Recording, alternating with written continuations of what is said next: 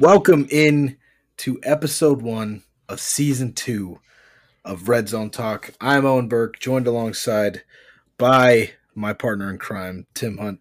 Tim, how you doing on this lovely evening? Good. I'm uh, I'm happy to be officially back. Feels feels very good. Uh, you know, I've been watching Hard Knocks to kind of get ready for the season, watching preseason games. I'm uh, I'm ready to rock and roll. Yeah, we got a lot of football to talk about. Obviously, we're going to get into our season predictions today. We've got the NFC up first today. Yes. But Yep. before we get into all that, we do have some trivia. But before we get into that, if you guys are new to the channel, welcome. We appreciate you being here. We got football content for you guys every week throughout the season from here on out. Um, unless, you know, scheduling conflicts, holidays happen, lives happen. But our goal is football every single week because that's what we love talking about and that's what we love doing. If you're back, we uh, greatly appreciate you guys showing back up for season two. Um, if you're looking to send us fan questions, do anything like that, we do have an official Instagram page now. It's just Red Zone Talk on Instagram. You can still get to me on Twitter, Owen underscore Burke on Twitter. Um, Tim's not on Twitter anymore, but I'm definitely, definitely probably still the app that I'm social media app I'm most uh, active on. So hit us up at one of those two spots if you got fan questions, you want to hear us talk about something, whatever it is, let us know. We'll see what we can do for you. So, anything else before we dive into this trivia for the day, my friend? Not that I can think of. Uh, show is going to be a little bit different than last season. Uh, Cool. Hopefully, hopefully redefined and uh, refined a little bit. Um, little bit different format. We're only going to do three trivia questions. Uh, bets of the week is still staying. Um, keep an eye out for you know maybe a shift. We might start doing uh, some TikTok stuff like that. Um, some Instagram reels, you know, just uh, going to keep it fun and light, and and try to put out some some different forms of media this this season for sure. Yeah, hundred percent. Hopefully, maybe get into the the video show game. We'll see if we can get cameras set up. Obviously, we're not going to undertake that project if there's no infrastructure for it, but we're going to see what we could get figured out. So, yeah, hopefully, hopefully, week one of the NFL season, this is available on YouTube with video. Um, this show will be on YouTube though, so there uh, we go. be on the lookout for that. I, I believe it's we're set up this week to do um to do video. So we should we should be all set to to this be on YouTube with no video. So if you are, you know, have YouTube uh premium, whatever that one's called, and you want to listen to us on YouTube that way, uh, this episode should be up there. Um, and check and see. And if it's not, next week's definitely will. So I do know we do have a way to do that even with no video, but hopefully coming soon the video will be will be a part of this show. So Let's get after it. you ready to go? Bring it on, my friend. All right, I, I we're only doing three trivia questions this year. Um so I kind of I, I set up five, but I, I I really really went after it um, and got aggressive. So we have three heavy hitters today. Okay. So All right, you ready for this first one? bring it on. All right. So we're, I've got three list questions for you today. The list rules remain the same three strikes, two hints. But this time, you only get two hints between all three questions. So Okay. uh, some of these I think are a little bit easier than others, but still, still very, very uh, interesting. So first one I got for you: name five of the rookie QBs with the most wins in their first season. Five out of the top ten. Mm. Okay. Um, Big Ben should be up here. I would assume. Big Ben is tied for first. Okay. I was like, I remember that season. Definitely one of the more legendary rookie years of all time. Um, rookie year greatness, but team greatness. I'm definitely gonna. I don't know. I'm not gonna use a hint here. I'm definitely probably gonna burn one on this question, but see if I could try to dig something out here. Um, trying to think. Did the Chiefs really? Well, I guess. Uh, I don't know what the bottom of this list is. How many wins does Big Ben? Thirteen. Big Ben is 13 wins, 13, so that's that's, that's tied for that's tied for first. I Um, wonder what the bottom of the list is. and the top 10 is actually a little loose in this. I should I should clarify that. Um, there's a lot of people tied at 11 wins and a lot of people tied at 10. So I'm taking Yeah. anything that's 10 or more. So it, Okay. it does stretch outside of the top 10. But okay. Patrick Mahomes, I don't. Does that the first year he start after Alex? Would that count? So it his has to rookie be his rookie year, so that would not true. count. I'm not going to count that as a strike or anything for you. True rookie year. Okay, that's Yeah, what I was kind of curious. I was like, but I remember the won rookie. QB starting. Mm. Peyton Manning was awful. Brady didn't start his rookie year. Yeah, more guys than you think are going to be in the modern era here for sure. Trying to think of guys that just came in and won, which I don't. Andrew Luck is Andrew Luck here? Andrew Luck is is one of the 11 guys in 2012. He had 11 wins, so Let's go. Okay, all right. Scraped one in there. Um, I'm trying to think, man. I, I feel like Cam. I feel like the Panthers didn't win. I don't know how many double digit win seasons they had outside of that one MVP campaign we talked about. Um, I'm gonna burn a hint here. Okay, I've got. I'm glad you're burning a hint because I have two two great ones. I have a great hint for you here. Um, and this is going to be a two part hint. So, Okay. um, I gotta go back and count one, two, three, four, five. Oh wait, one, two, three, four. Yeah, five. So five of these players have done it in the last ten years. Okay. Wow. That's so from the 2012 season and on. So there's a lot of really recent guys on here. Okay. That's part one of your hint. I'm going to be generous here. Part two of your hint there's two Baltimore Ravens quarterbacks on this list. Oh wow. Imagine that. Um. oh, yeah, yeah. Well, I mean, two Ravens quarterbacks have got to be Joe Flacco and Lamar Jackson. Correct. not- correct. I was like, there's not another quarterback that's gonna touch the list for us on other than those two. Yeah. Lamar Okay. with 10 wins in 2018, Joe Flacco with 11 wins in 2008. So you just need one more quarterback and you have no strikes. Feeling pretty confident here. Um. You still have the most recent guy on this list. He's still he's still available. Uh, From 2021. 2021. Huh. Mm.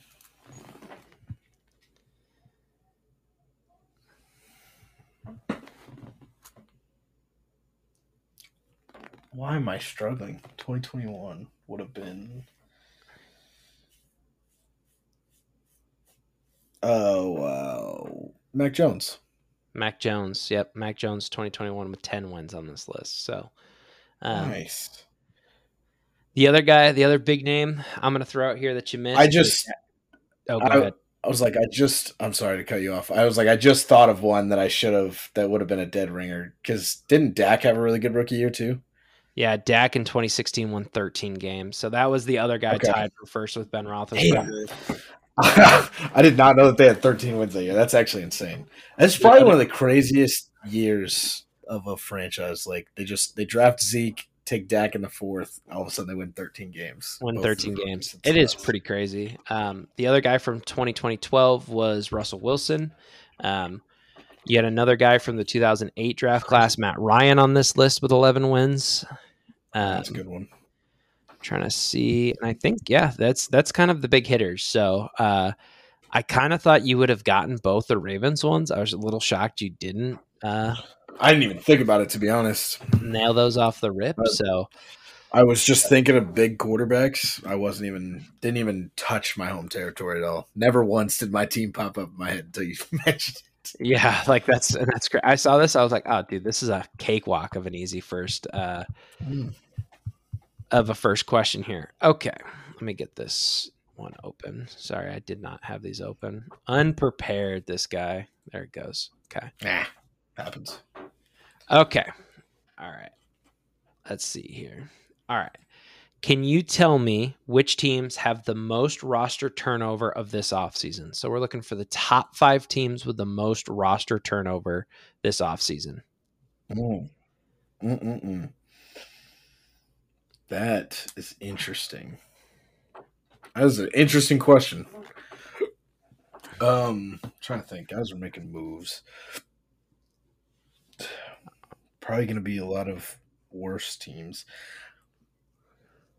Believe it or not, draft picks count? I was, like, do Yeah, draft picks yeah, count towards yeah. that? So they do because in order for that draft pick to come in and play, they have to get rid of somebody. So they absolutely count. I'm thinking Philly's got to be here. Maybe, hopefully. Philadelphia Eagles are not here, so that's going to be strike one for you. Um, I just think of all the guys that they brought in draft wise, undrafted wise, and yeah. they're all gonna probably make the roster at this point the way they're playing. Where where are the Eagles? Why am I not seeing them? Okay, Eagles are in the highest return rate uh, category. They are at seventy three point five percent of their players are returning. They're in the high category at 75. Damn. So Yeah. there's teams moving guys around. Oh.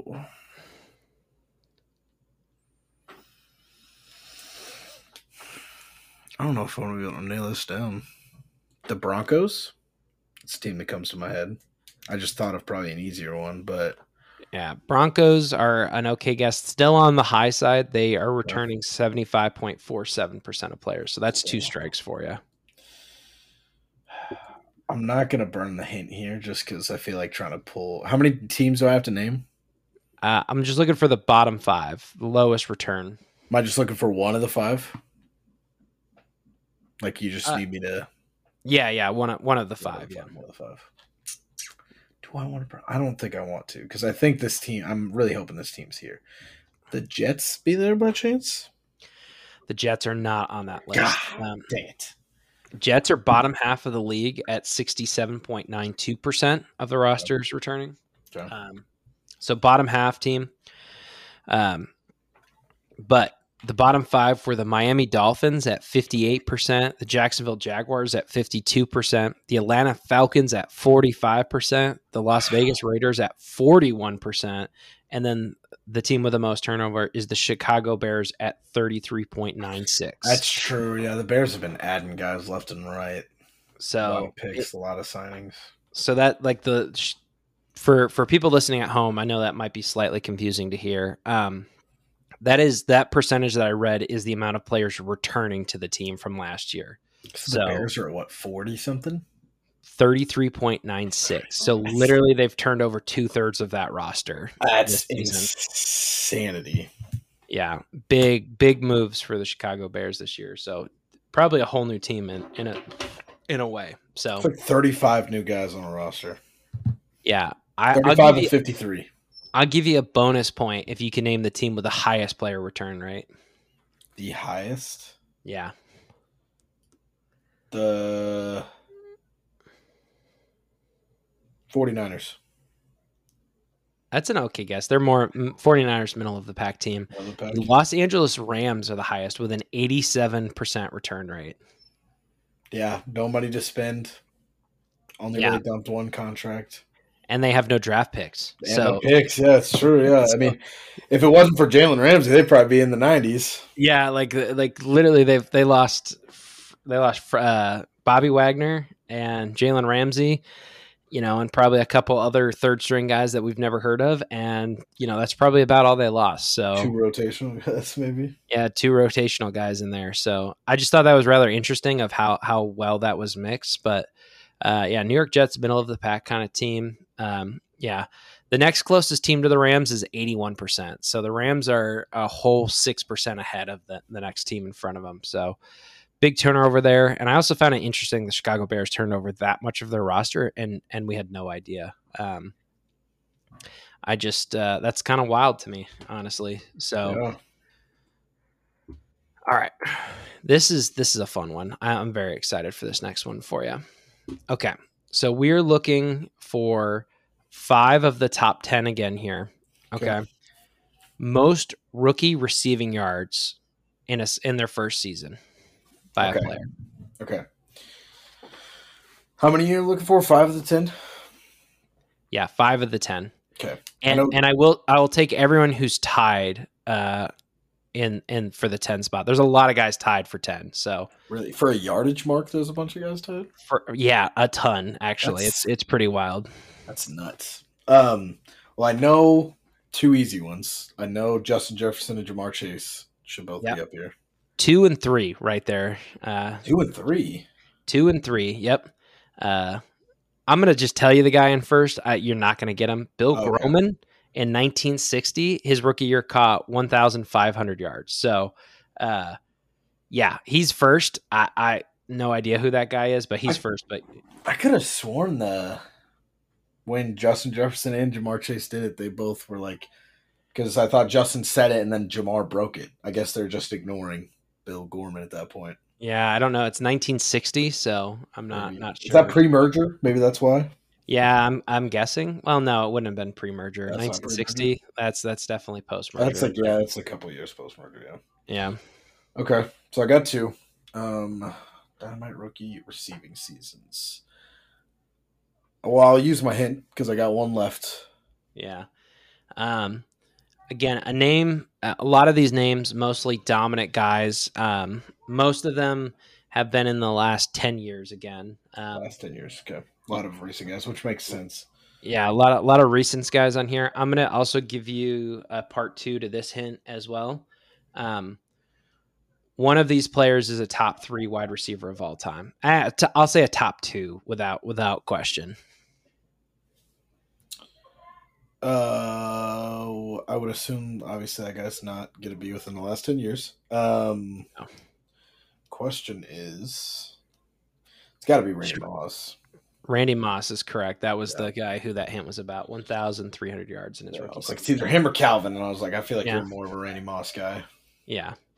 Calvin Uh, Johnson here. Uh, Calvin Johnson is not here, so that's going to be your first strike. Is he just lower, or did he not play right away his rookie year? I don't lower. know off the top of my head of what that looks like for him. Hmm, Uh, Okay. I'm trying to look for him real quick, but I don't see him.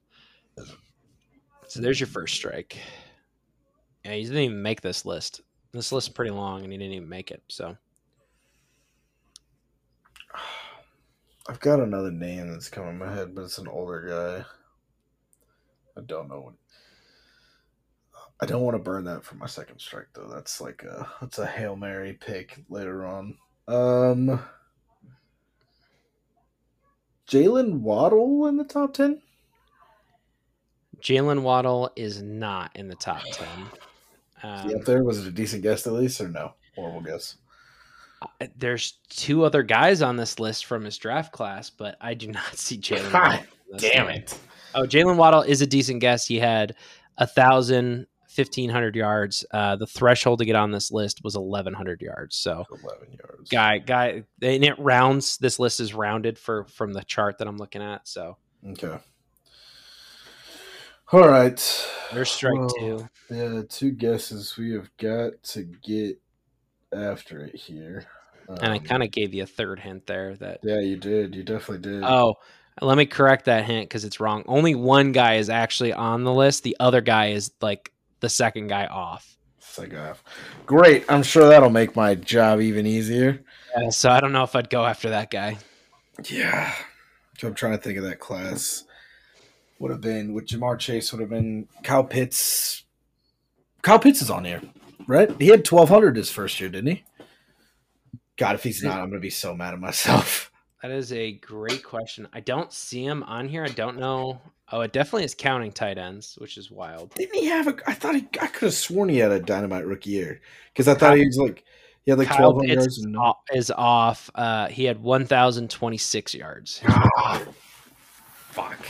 So there's strike. Is that strike three? Oh, that I is strike. think that is strike three. Out of curiosity, hmm is Cris Carter here or no?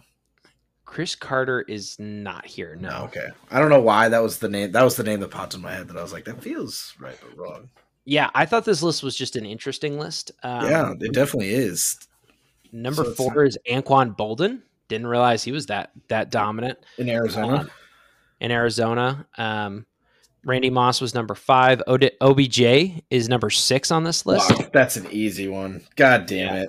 That one, That's an that, easy one. that was an easy one. Uh, Michael Thomas is on this list at 1,100 yards. Wouldn't have thought Um, that one. Is uh, was it DeVonta Smith? Was that the other guy that made this one? No, still you're in the wrong class there. Um, Oh, Garrett Wilson was the other one who made that class out of his class. Mm. Uh, Garrett Wilson and then Chris Olave was just off. I see. I see. Right? It, are those the same? Oh no, I was a year off. Okay. Well, I was giving you a bad hint. Wilson and and Chris Olave were a year after. The year after. Waddle. Yeah. That makes sense. Sorry. Yeah, it's it's all confusing, but Yeah. you weren't going for him anyway. The uh, the one guy I found super super interesting on this list, Mike Ditka made this list in 1961. That's insanity. Isn't, isn't that interesting? Um, That's ridiculous to me, actually.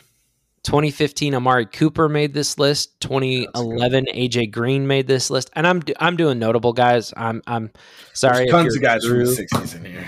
Yeah. Uh, well, not yeah. There's a, there's a good amount. Uh, Old- like you know, Guys, yeah, Terry Glenn from 1996. I, I- you know I skipped some of those names. AJ Brown from 2019's on this list. Uh, 2014 Mike Evans is on this list, and then and then that's the end of the list there. So, um, I tried to help you out as much as I could there. I thought I thought for sure, like I was like, oh yeah, he's gonna he's gonna nail this. Um, you did have good guesses, to be fair.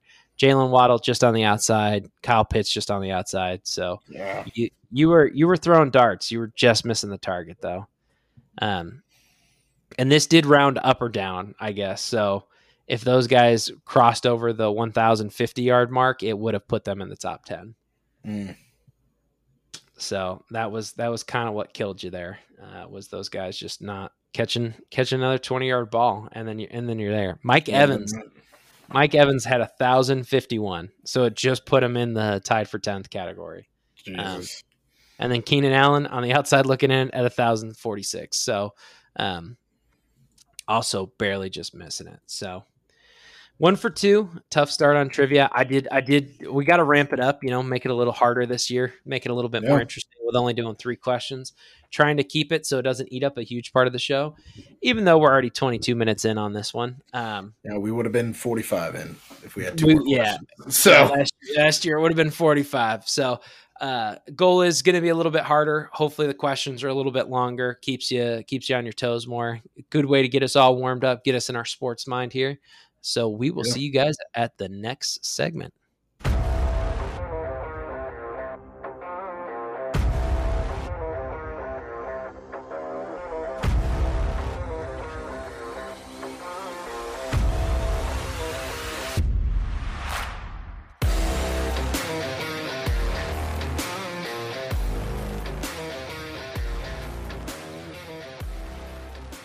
ready to get after some NFC predictions here.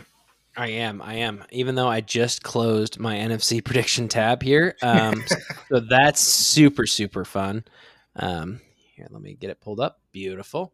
Um you know that's not ideal but that's the way it goes. Uh you know getting fancy here with uh transition music stuff like that. So we got to still mess it up and make it feel like a home podcast you know? We don't want to get too professional here. Um 100%. we really don't. So, jumping in, we're going to go over the NFC. Um, we're going to go in this order here. We're going to go NFC South, NFC North, NFC West, NFC East.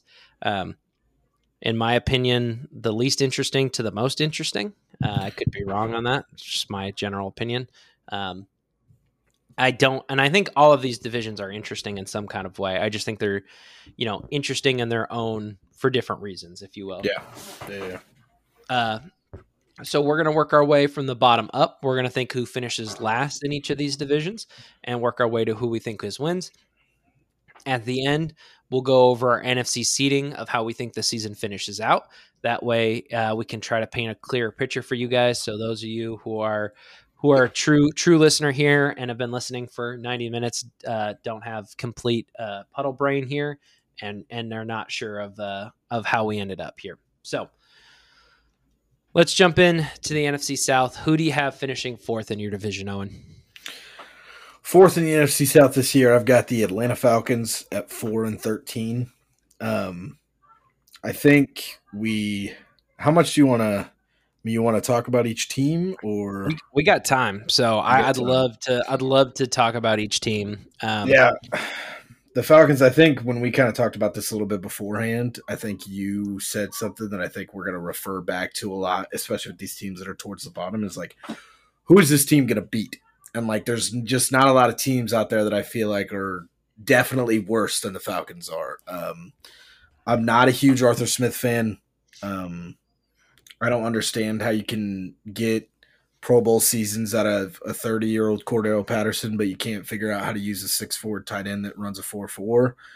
Um, and I think like obviously Calvin Ridley didn't play at all last year, but like uh, you know, if I have a young quarterback, that might be a guy that I would want would want to keep around. There's a reason that Jacksonville came calling um, and brought him in for Trevor Lawrence. So the Falcons just, I'm not a huge Desmond Ridder fan, not a huge Arthur Smith fan. I think, honestly, I think Arthur Smith might lose his job before the season's over, maybe, depending on how badly it goes. But um, I don't know where everyone else feels with him. I, I just, I don't have a lot of faith in him at this point.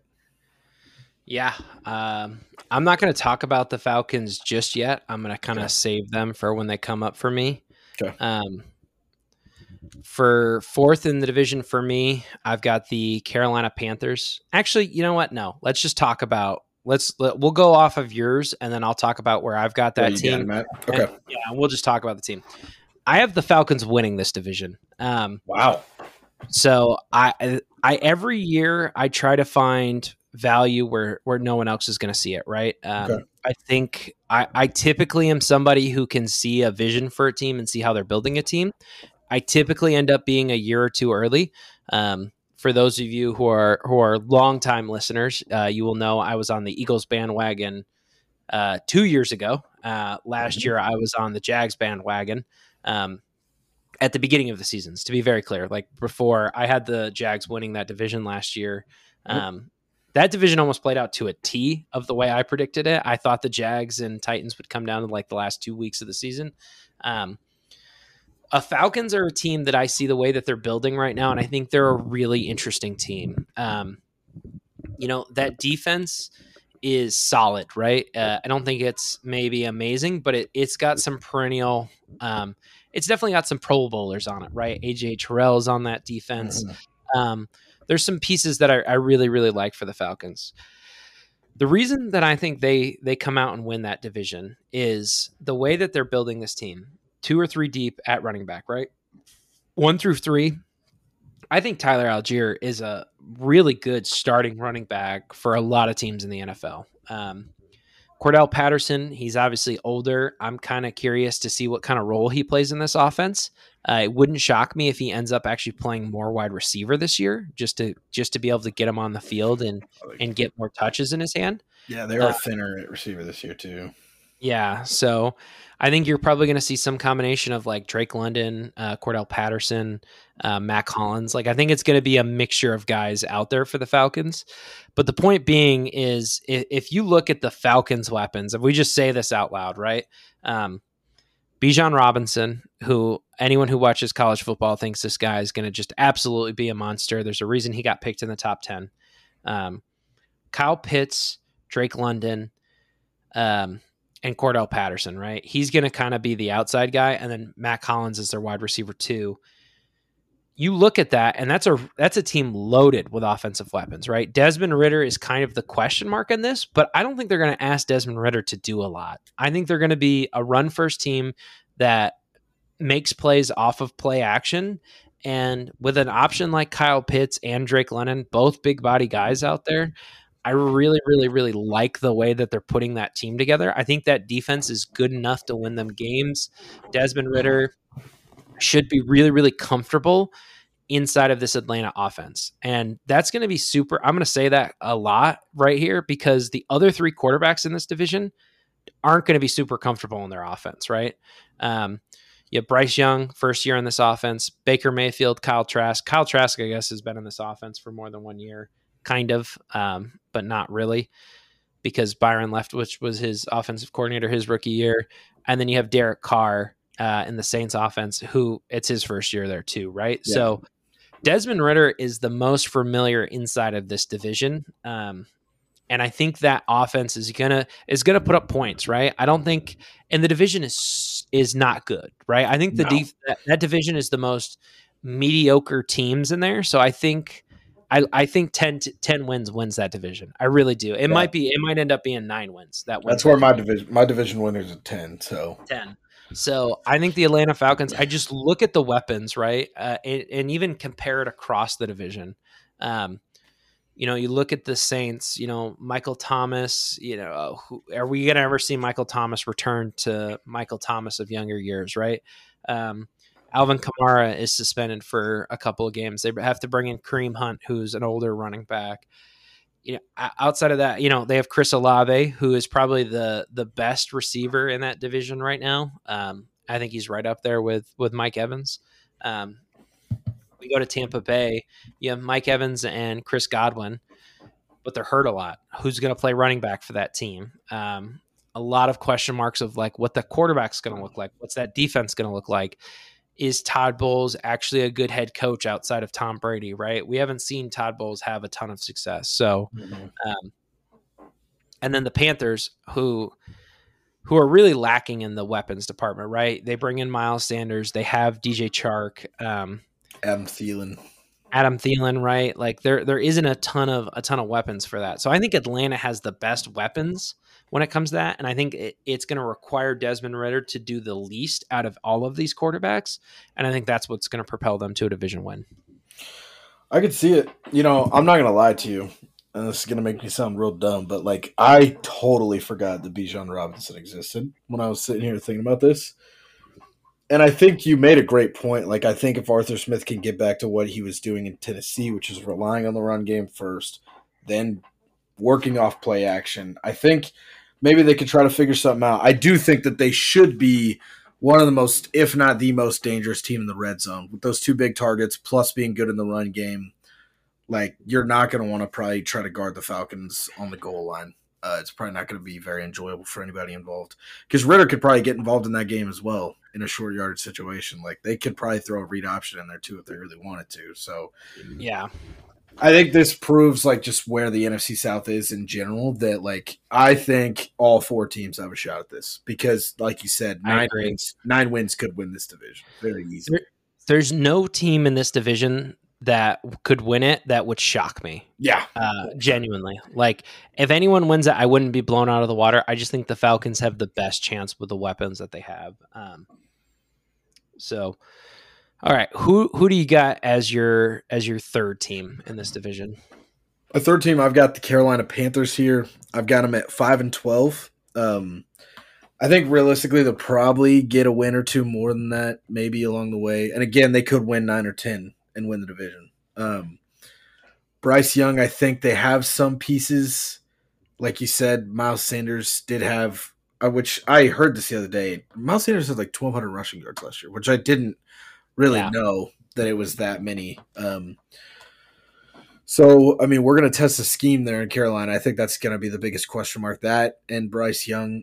Um, I also think that this offensive line is kind of the, the X factor to their success this year. If their offensive line comes out and plays at like a top 10, top 12 clip, this team might win 10 games, win the division. If they are terrible, I think this is where they land at. It's closer to five or six. Um, so it's again, it's nothing nothing wrong with the Panthers. Again, it's when you're sitting down looking at the schedule, like who do I think this team can for sure beat? And I just didn't see a lot of names on the schedule. Yeah, they've they've got a rough go of this schedule here. I have the Panthers at fourth in this division. I have them going seven and ten. Um, Are you okay? Yeah, so I had him last. I, am a big Frank Reich guy. I think Bryce Young is going to be productive. I just think he's going to struggle early. Um, I think I think these guys. I, I don't like any of these quarterbacks to come out and tear it up immediately in this year's draft class. I, I really don't. Um, and I think Bryce is going to struggle a little bit early on. I think you know the way Frank Reich likes to play ball and and coaches football. I think it's a transition for him. I think it's a transition for Bryce Young. Um, I think they're going to run the ball a lot, and I don't know if they're going to have the ability to do a ton of passing at the beginning. Um, I really, really like this team. I don't want to misconstrue it all. I think they have a tough. I think. I think this division. You know, I, I think this division gets split pretty much by everybody, and then, um, yeah, I think I think everybody goes about even, and then I think outside of that, they just have tougher opponents. You know what I mean? I Jacksonville, uh, Green Bay, um, the Cowboys, the Bears, just just tough outside the Vikings, even right, like tough outside opponents, uh, the Seahawks. So I, I think they struggle. I really do. I think five. I think seven and ten, which is I know two more wins than you think they have, but I think uh, I think it's going to be an interesting team. But I just don't know if they they piece it all together this year. I'm going to compare it a lot to the struggles that Trevor Lawrence had his first year. Um, now, Trevor Lawrence did not have as good of a coach as Bryce Young has his first year, but I still think there's a, a, transition time in the NFL, and I think I don't think Bryce Young is the kind of player who's going to be able to immediately overcome it. I think he shows flashes of being really good, but I think he does struggle somewhat early and often. Yeah, I mean, I think it's gonna be very interesting to see where he's at because again, a lot of people think that like he has a promising year, and I think that that could be. I think you might have it pinned where it's just a very slow start, maybe like a one and five, two and six, two and seven start, and then they maybe kind of kick it on towards the end of the year, can string together two or three to get to five, you know, six, seven wins. Yeah, but I, I definitely going to be one of the more interesting teams because for sure. Yeah, the name value's not there, but like they do have guys that have produced. It's just you know Thielen is a bit old. Sanders has always produced, um, and I've always thought Chark is super underrated. But you have to use him right. There's a skill set there. If you try to throw him out there and act like DJ Chark's going to be your number one receiver and expect him to do those things, it's probably not going to happen. But if you use him the right way, he can really open up a new level of your offense. Yeah this is a team coming off their week seven bye, I think that could get hot, right? They play the Texans with another rookie quarterback. They play the Colts with another rookie quarterback, right? I think I think that team starts to build momentum around the midseason, but I do think early, I think it's going to be really, really, really tough for them. Um, all right, who do you have second in that division? Second in this division, I have the Tampa Bay Buccaneers. Uh, it's still a horrible five and twelve. I had a lot of losses in this division. Um, Tampa's biggest question mark, honestly, to me, is still kind of the defense. Um, because obviously the quarterback issue is a question mark, and it's one that's been heavily documented. Um, the defense, to me, can be the biggest swing factor here. I think it'd be a bigger swing factor than the quarterback could be because this is a defensive head coach, and this is a defense that still has a lot of name, a lot of payroll tied up into it, and a lot of talent. Um, they're definitely weak in the secondary. Vita Vea is good. Shaq Barrett's good. Um, Lavonte David's still there. I think Lavonte David's still there. Yeah. Um, like they've definitely still got some pieces on that defense. Um, obviously, again, the quarterback situation. I always thought Kyle Trask was real underrated coming out of college. I think he had a better year than anyone gave him credit for uh, his last year at Florida but we have no idea what he's going to look like at the NFL level. Baker again has done what he's always done, and he's shown flashes last year. And you know, it's got half the world believing in it. The other half doesn't want to sit here and get bamboozled again. I've always been a Baker guy, and I have faith in him. But I also have, uh, you know, I would like to see what Kyle Trask can do this year at the same time. So um, if this team is, you know, not competing, I expect both of those guys to get a good amount of playing time because they're going to have to figure out what they want to do at the quarterback position for the next year. Whether it's going to be one of these two guys or it's going to be, uh, you know, a draft pick that's coming in. They have a, a lot of decisions to make because there really is still a lot of talent in Tampa and it's either time to blow it up, get some pieces back that you could build for later, and sell off some of these guys that are still very good to contenders, or kind of make a make or break move. And at five and twelve, feels like selling is going to be the better option, especially yeah. without a quarterback in play. Um, they have enough talent to to make this a very short rebuild. You know, like if they if they really play the cards right, but we'll see how aggressive they get, and also we got to see if Todd Bowles is going to be the head coach by the end of the year. Because, I mean, if that, it's hard enough to justify a defensive head coach in today's day and age in the NFL. If your defense is going to suck, why why are you here? What am I paying you for at that point? You know, like you are uh, kind of an outdated product, and the reason to keep you around is because you're good at your job. So if you're not fulfilling that, then then you know what's the point of not going to find the next Sean McVay or the next such and such, you know, young hotshot. Yeah. Yeah, I, I, have similar feelings about the the Buccaneers. I have them finishing third in this division at eight and nine.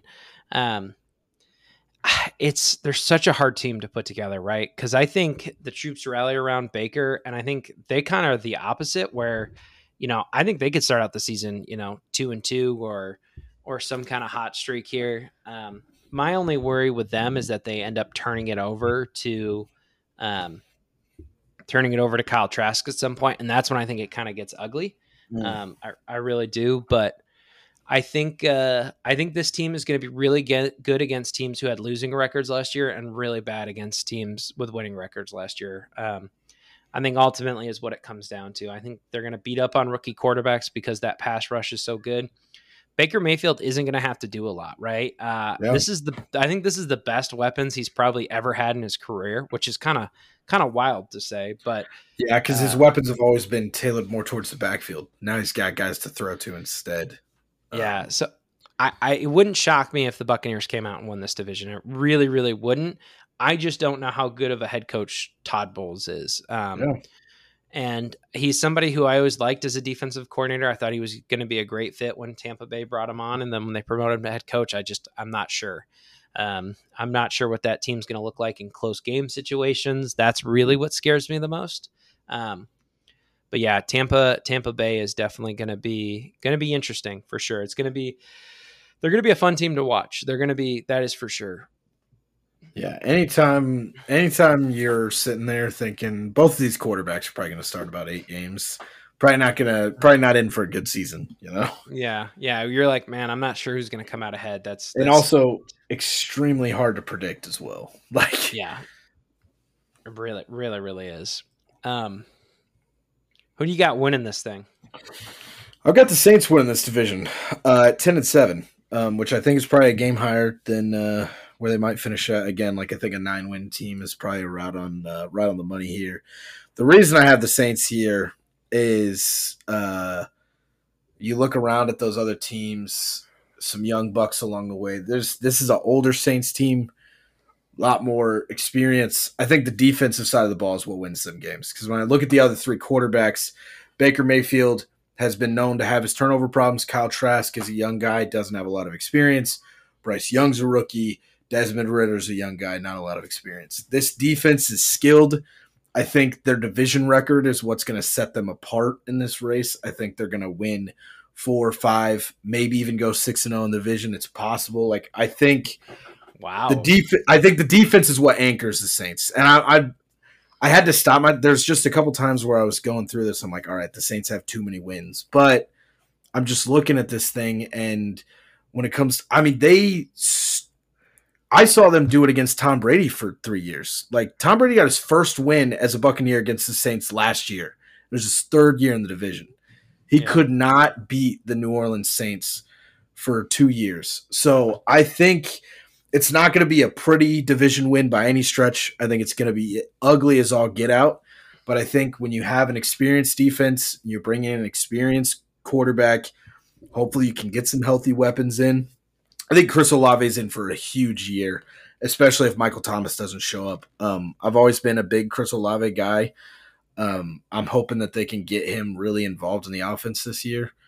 And we'll have to see. I think Kareem Hunt. I mean, Kareem Hunt was still a stud in Cleveland. He was just behind Nick Chubb. So I think six games of Kareem Hunt or four games, whatever. Alvin Kamara's out. I think yeah, it gets him through.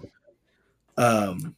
So again, not a not a, a pretty division winner, and I think six and zero oh in the division is probably not going to happen. It's impossible for really anybody to do that. But um, I just I see the experience on the defense and just um I think that's what kind of separates it when you look at Cam Jordan and Marshon mm-hmm. Lattimore, Tyrann Mathieu, Demario Davis. Like these guys are gonna look for every nook and cranny and hole and weakness in these young quarterbacks' games, and I think they might be able to coast that to a decent season if they can just put up decent offensive numbers. I think if they have, is a, a team that I feel like could have like a top 16, you know, right around that mark, like 17th, 16th best offense and defense and win 9 10 games, you know. Yeah.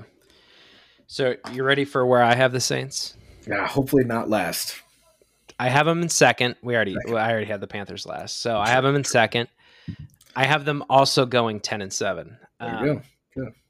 I have the way I had this shape out. I spent a lot of time on this, in case anyone was wondering. I have it so their Week 18 game. It is uh, Falcons at Saints. In case anyone wanted to know that, mm-hmm. I have the Falcons winning that game, and that puts them. Not only does that allow them to win the playoffs, it allows them to win the division. So if the Saints win that game, though, the Saints win the division. They go eleven and six. The Falcons miss the playoffs at nine and eight. So mm. I have both teams in the playoffs at ten and seven. One is a four seed. One is a seven seed. Yeah.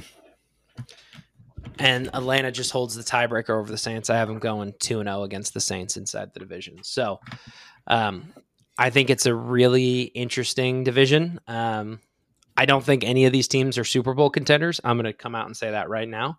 If, um, if either any of these guys are in the divisional round, I would be kind of surprised. And when I guess one of them's probably going to. It's just one win for most, but yeah, definitely not going to see uh, an NFC title run. I think on anybody here.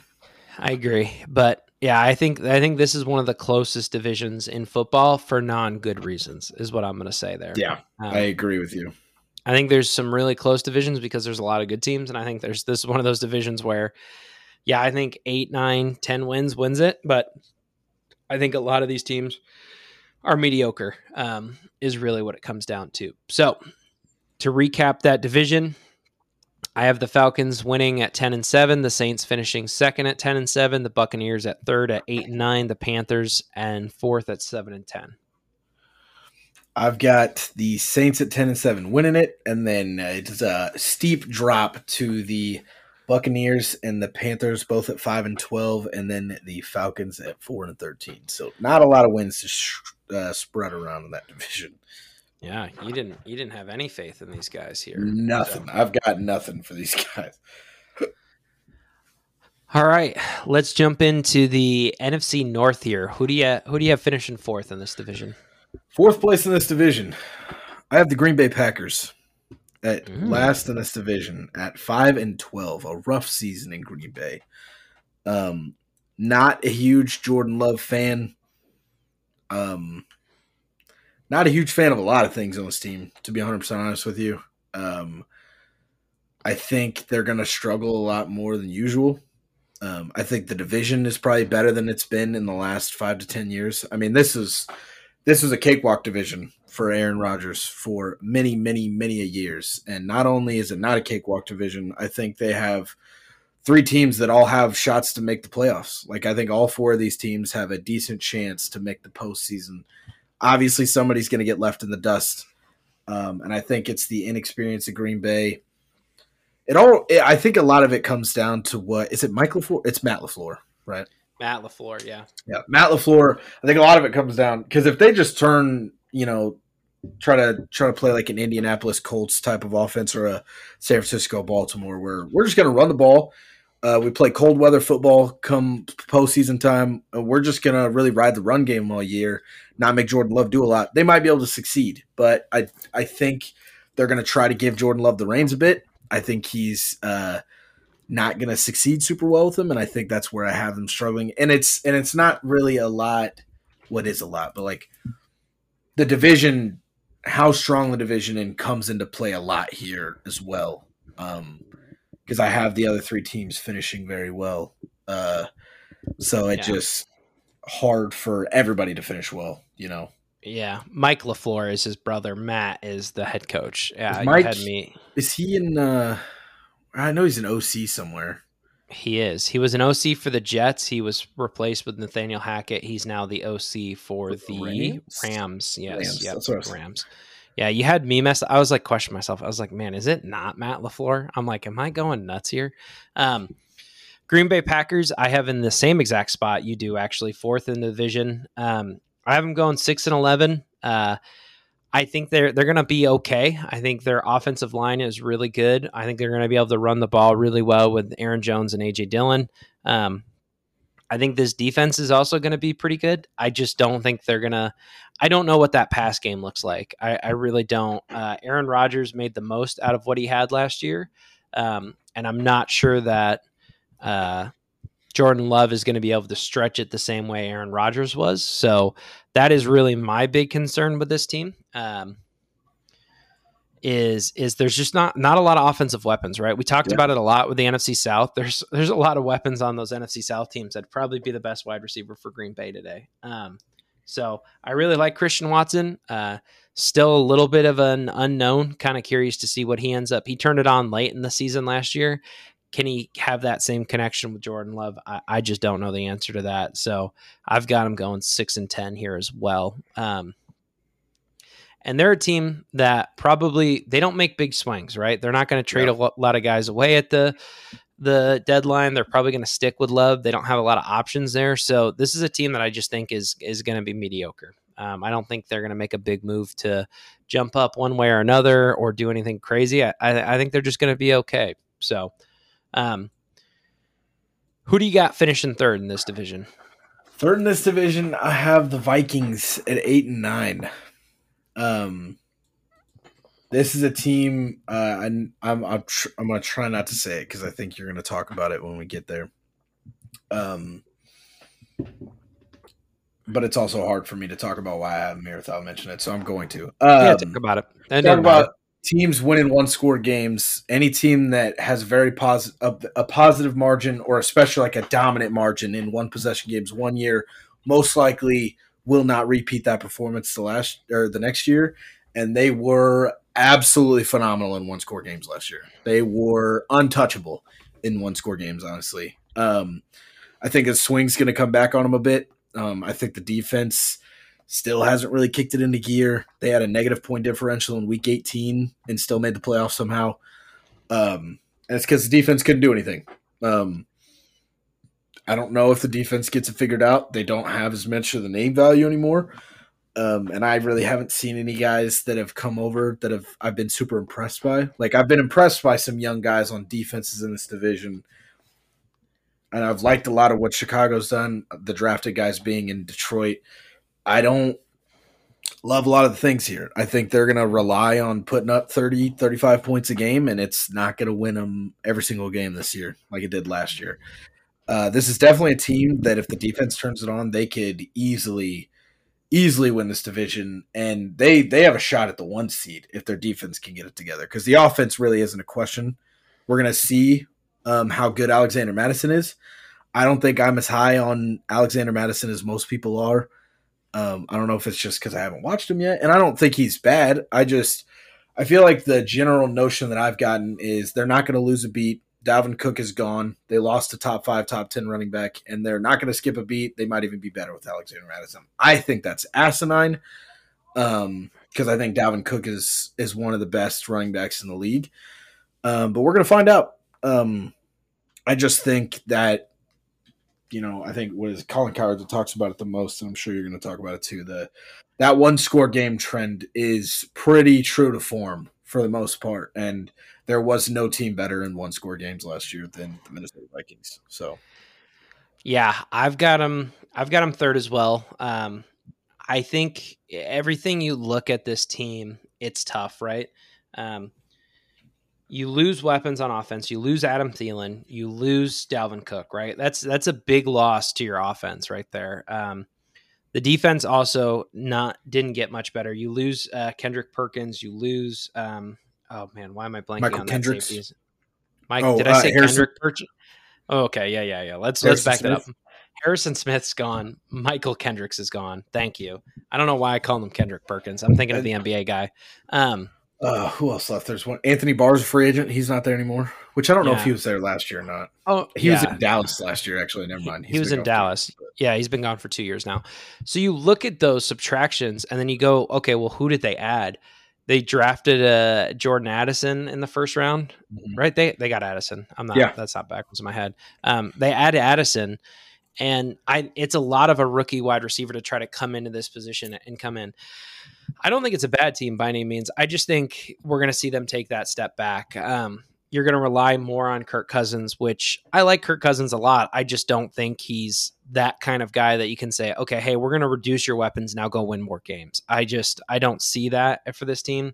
Um, I think the defense got worse. I just there isn't a lot of these pieces to me that you know you're asking Patrick Peterson to be elite, like hold on to the miracle for one more year, um, which is always tough. He's there, right? I'm not getting that backwards. Now, now I'm all over the place. I don't know if I'm getting anything right. I think he's still there, from what I remember. It. Yeah, he was there last year. Had a great season, um, but yes, he's still with the Vikings. Okay, okay, cool. Oh no, he's with the Pittsburgh Steelers. He left too. That's that's what I thought. Okay yeah, good. I'm glad I caught myself there. But yeah, point being, defense got worse. Offense definitely got worse. I think this team takes a small step back. They go seven and ten. I'm not saying they're they're they're lighting the world on fire or anything like that, but I just don't I don't think this team's good enough to kind of get it over that edge. So, what uh what record do you have them again? Seven and ten. Seven and ten. Okay, so seven and ten. I, I had made nine, eight, and yeah. nine. So right there. Yeah, and, and, again, we're doing the best we can to try to predict these records. I think anything, I don't know, plus or minus two or three, I think is all within reason. Within you know what I mean? Yeah. it just depends on on the team, right? When we're talking about a seven and ten team, I don't see the Vikings winning ten games. Now, if they won nine, wouldn't shock me. I just don't see them winning ten. You know, that's um, fair. Some of these lower teams, you know what I mean, that we have at two wins, they could end up with four or five wins pretty easily. Pretty, you know what I mean? so easily. yeah, 100%. yeah, you, a fumble, a kicker misses a kick, a field goal, something like that. Like those situations happen; they are real. Um, I it's just it's hard to get it exactly right. Point being, I don't think I think the Vikings take a step back this year. Um, a lot of talk that maybe this is Kirk Cousins last year in Minnesota, and maybe they'll try to find their their long term solution or. Um, you know, try to trade Kirk Cousins while there's still some value there. Um, because I think you know you offer the 49ers Kirk Cousins right now, and I bet you I bet you they'd offer him something. So, um, but yeah, I think this is this is a step back. I do think Kirk Cousins is going to play a little bit better than he did last year. I know that sounds weird after all I've said, but it's the second year in Kevin O'Connell's offense. I think will help. I think he'll kind of be more in rhythm and have a better understanding going into it. I just think the weapons aren't going to be there to kind of represent that step forward. So yeah. But yeah, we are a big proprietor of one possession wins. I, I, know that's Colin Cowherd's big thing, but I, I don't always agree with Colin, but I think that's one of his great points of yeah. it's really hard to constantly win when one possession games unless you're talking about an elite quarterback, right? Yeah. If we're talking agreed. about an Aaron Rodgers, a Tom Brady, a Peyton Manning winning all of their one possession games, sure, I think that is somewhat repeatable. Um, yeah now, if you're asking me to then bet, like let's let's talk about the Minnesota and Buffalo game last year, right? Yeah. Um, there's a fumble, like or it was it a yeah, it was a fumble or or a safety by Josh Allen on the end zone. You know what I mean? Uh, yeah. Those things just aren't repeatable, right? Like you can't. No. I like. Justin Jefferson's bet, catch on fourth and nineteen is not repeatable. Is not repeatable too, and that and they didn't even end up scoring on that drive. I don't think, but um, and they won that in overtime with a field goal against the Bills. I just don't think those things are going to continuously happen season after season, right? No, um, you can't. Yeah, there's a difference between Patrick Mahomes and Tom Brady, you know, having a bunch of fourth quarter comebacks, and Tony Romo and Kirk Cousins having a bunch of fourth quarter comebacks. You know, there's yeah. there's levels to those two things. There's teams that have advantages in these one possession games, and you see them do well. You know what I mean? You see them kind of thrive and have success. And then there's teams who just get lucky in the one possession games. And and frankly, I think Minnesota was one of those teams that got lucky, right? Like you're not going to beat the Buffalo Bills in overtime with a field goal super super often. They were able to do that last year. That's not something I'm going to bank on happening every single year. Um, yeah. Who do you got finishing second in this division? Second in this division, I had the Chicago Bears with a surger of a season at nine and eight. Um, this uh, this is a team that could be a real disappointment this year because um, I think a lot of people have their hopes up on Chicago. Um, I'm definitely one of them, right? Uh, DJ Moore's in the building. Um, I like Khalil Herbert a lot. Justin Fields is looking to build. I really like what Ryan Poles has done with this defense. I think they've brought like outside of DJ Moore, there was no splash. Oh my god, I can't believe the Bears just got that guy. But there was like four, five, six, seven guys where I'm like, man, that's a really like that's a good piece. Like that is a that is a guy that I would want on a championship team. You know, like where I'm like, okay, Yeah. I need a I need a fourth, I need a third linebacker, I need a fourth linebacker, maybe I need a third corner. Just moves like that where you're like, man, it doesn't blow you away, but there's just three or four of those role player guys where you're like, man, that's like you put all these guys on the same team now, plus the one superstar they have, plus you know the young guys they have coming up. Like this team could really make some noise. Um, I think a lot of it is going to come down to the coaching. Uh, is it Matt Eberflus Atlanta, Chicago? Correct from uh, from Indy. From Indy, yeah. This is his second year. Um, Luke Getsy is their OC. Yeah. Um, and I think the defense is where you really see the uptick here. Um, and again, playing in a division with not a lot of super talented quarterbacks, uh, this is a team that should be able to hopefully try to impose their will on defense. They're going to have to play a team style of football, right? This is not going to be, you know, like the the 2015 Cam year we talked about, where like they went 15 and one and got to the Super Bowl because this one guy. They are going to get there by playing 22 guys buying in and you know the what is it 31 guys behind him also buying into what those 22 guys are doing you know so Yeah. um i think it's i have my expectations probably a little high for chicago this year but again uh i'm all for a little cinderella story every once in a while and i think uh i think there's two at the top of this division at least for me Yeah, I I think so. Here here's what I'll say about Chicago um, to kind of build off of that. Second year for the head coach, second year uh, for Luke Getsy, third year for Justin Fields. Okay, Mhm. um, this is the best weapons Justin Fields is going to have that he's had in his career, right? Um, and we're looking for him to take that big step forward, right? Um, we, we're we're expecting that Trevor Lawrence effect that Trevor had last year. We're expecting that in Justin Fields this year. He's still got potential out of everyone in, in, uh, from his draft class. Um, I think he's probably besides Trevor Lawrence, he's probably the second best quarterback in there. You know what I mean? It's either Yeah. him or Mac Jones at this point. Yeah. Um, but we're looking for that step now. I don't think that step. I, I kind of in, am in lockstep with you. I have the Bears going eight and nine as well. Okay. Um, right there so I think I think somewhere in that that 500 record kind of area here, I don't I don't think is crazy at all.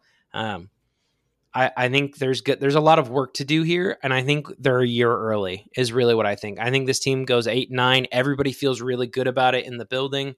Um, they have draft picks from Carolina next year.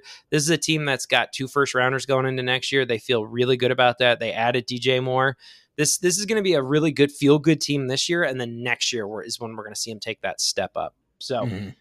um, yeah, I think I think I like I like the direction that that team is heading. I think that defense is better. I, I kind of agreed almost with everything you said, um, and we've really been in lockstep in this division, believe it or not, which is kind of weird to say, but. Um, we did not see each other's before we did this. To also to be clear for Yeah. everyone, we we are doing this blind. I did it on my own. Took me about two hours or so to do. Um, not because it's that hard. It's just I kept looking at it, go, ah, that's too low for that team, or that's too Yep. high for that team.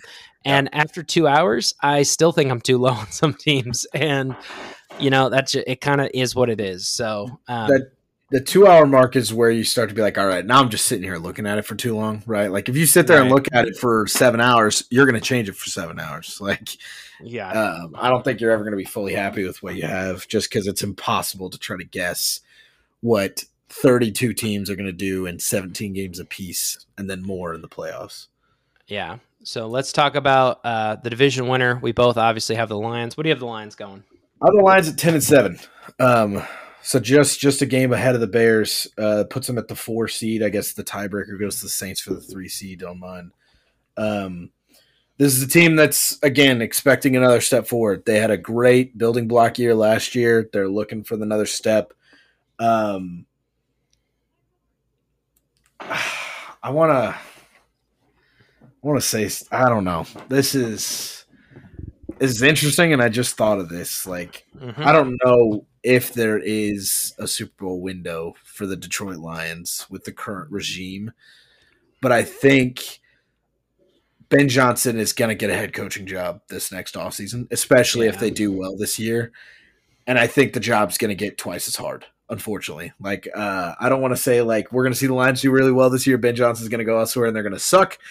But trying to get 4,000 plus yards out of Jared Goff and under 10 interceptions, not a lot of guys are going to do that, you know. And we have to see if Ben Johnson could do it two years in a row. I mean, there's the skepticism of this year where the seven losses come in, right? And they can't break into the upper echelon where they're at 12, 13, 14 wins. But I think they had a really good draft class. Um, positional value be damned. I like Jack Campbell and Jahmyr Gibbs a lot.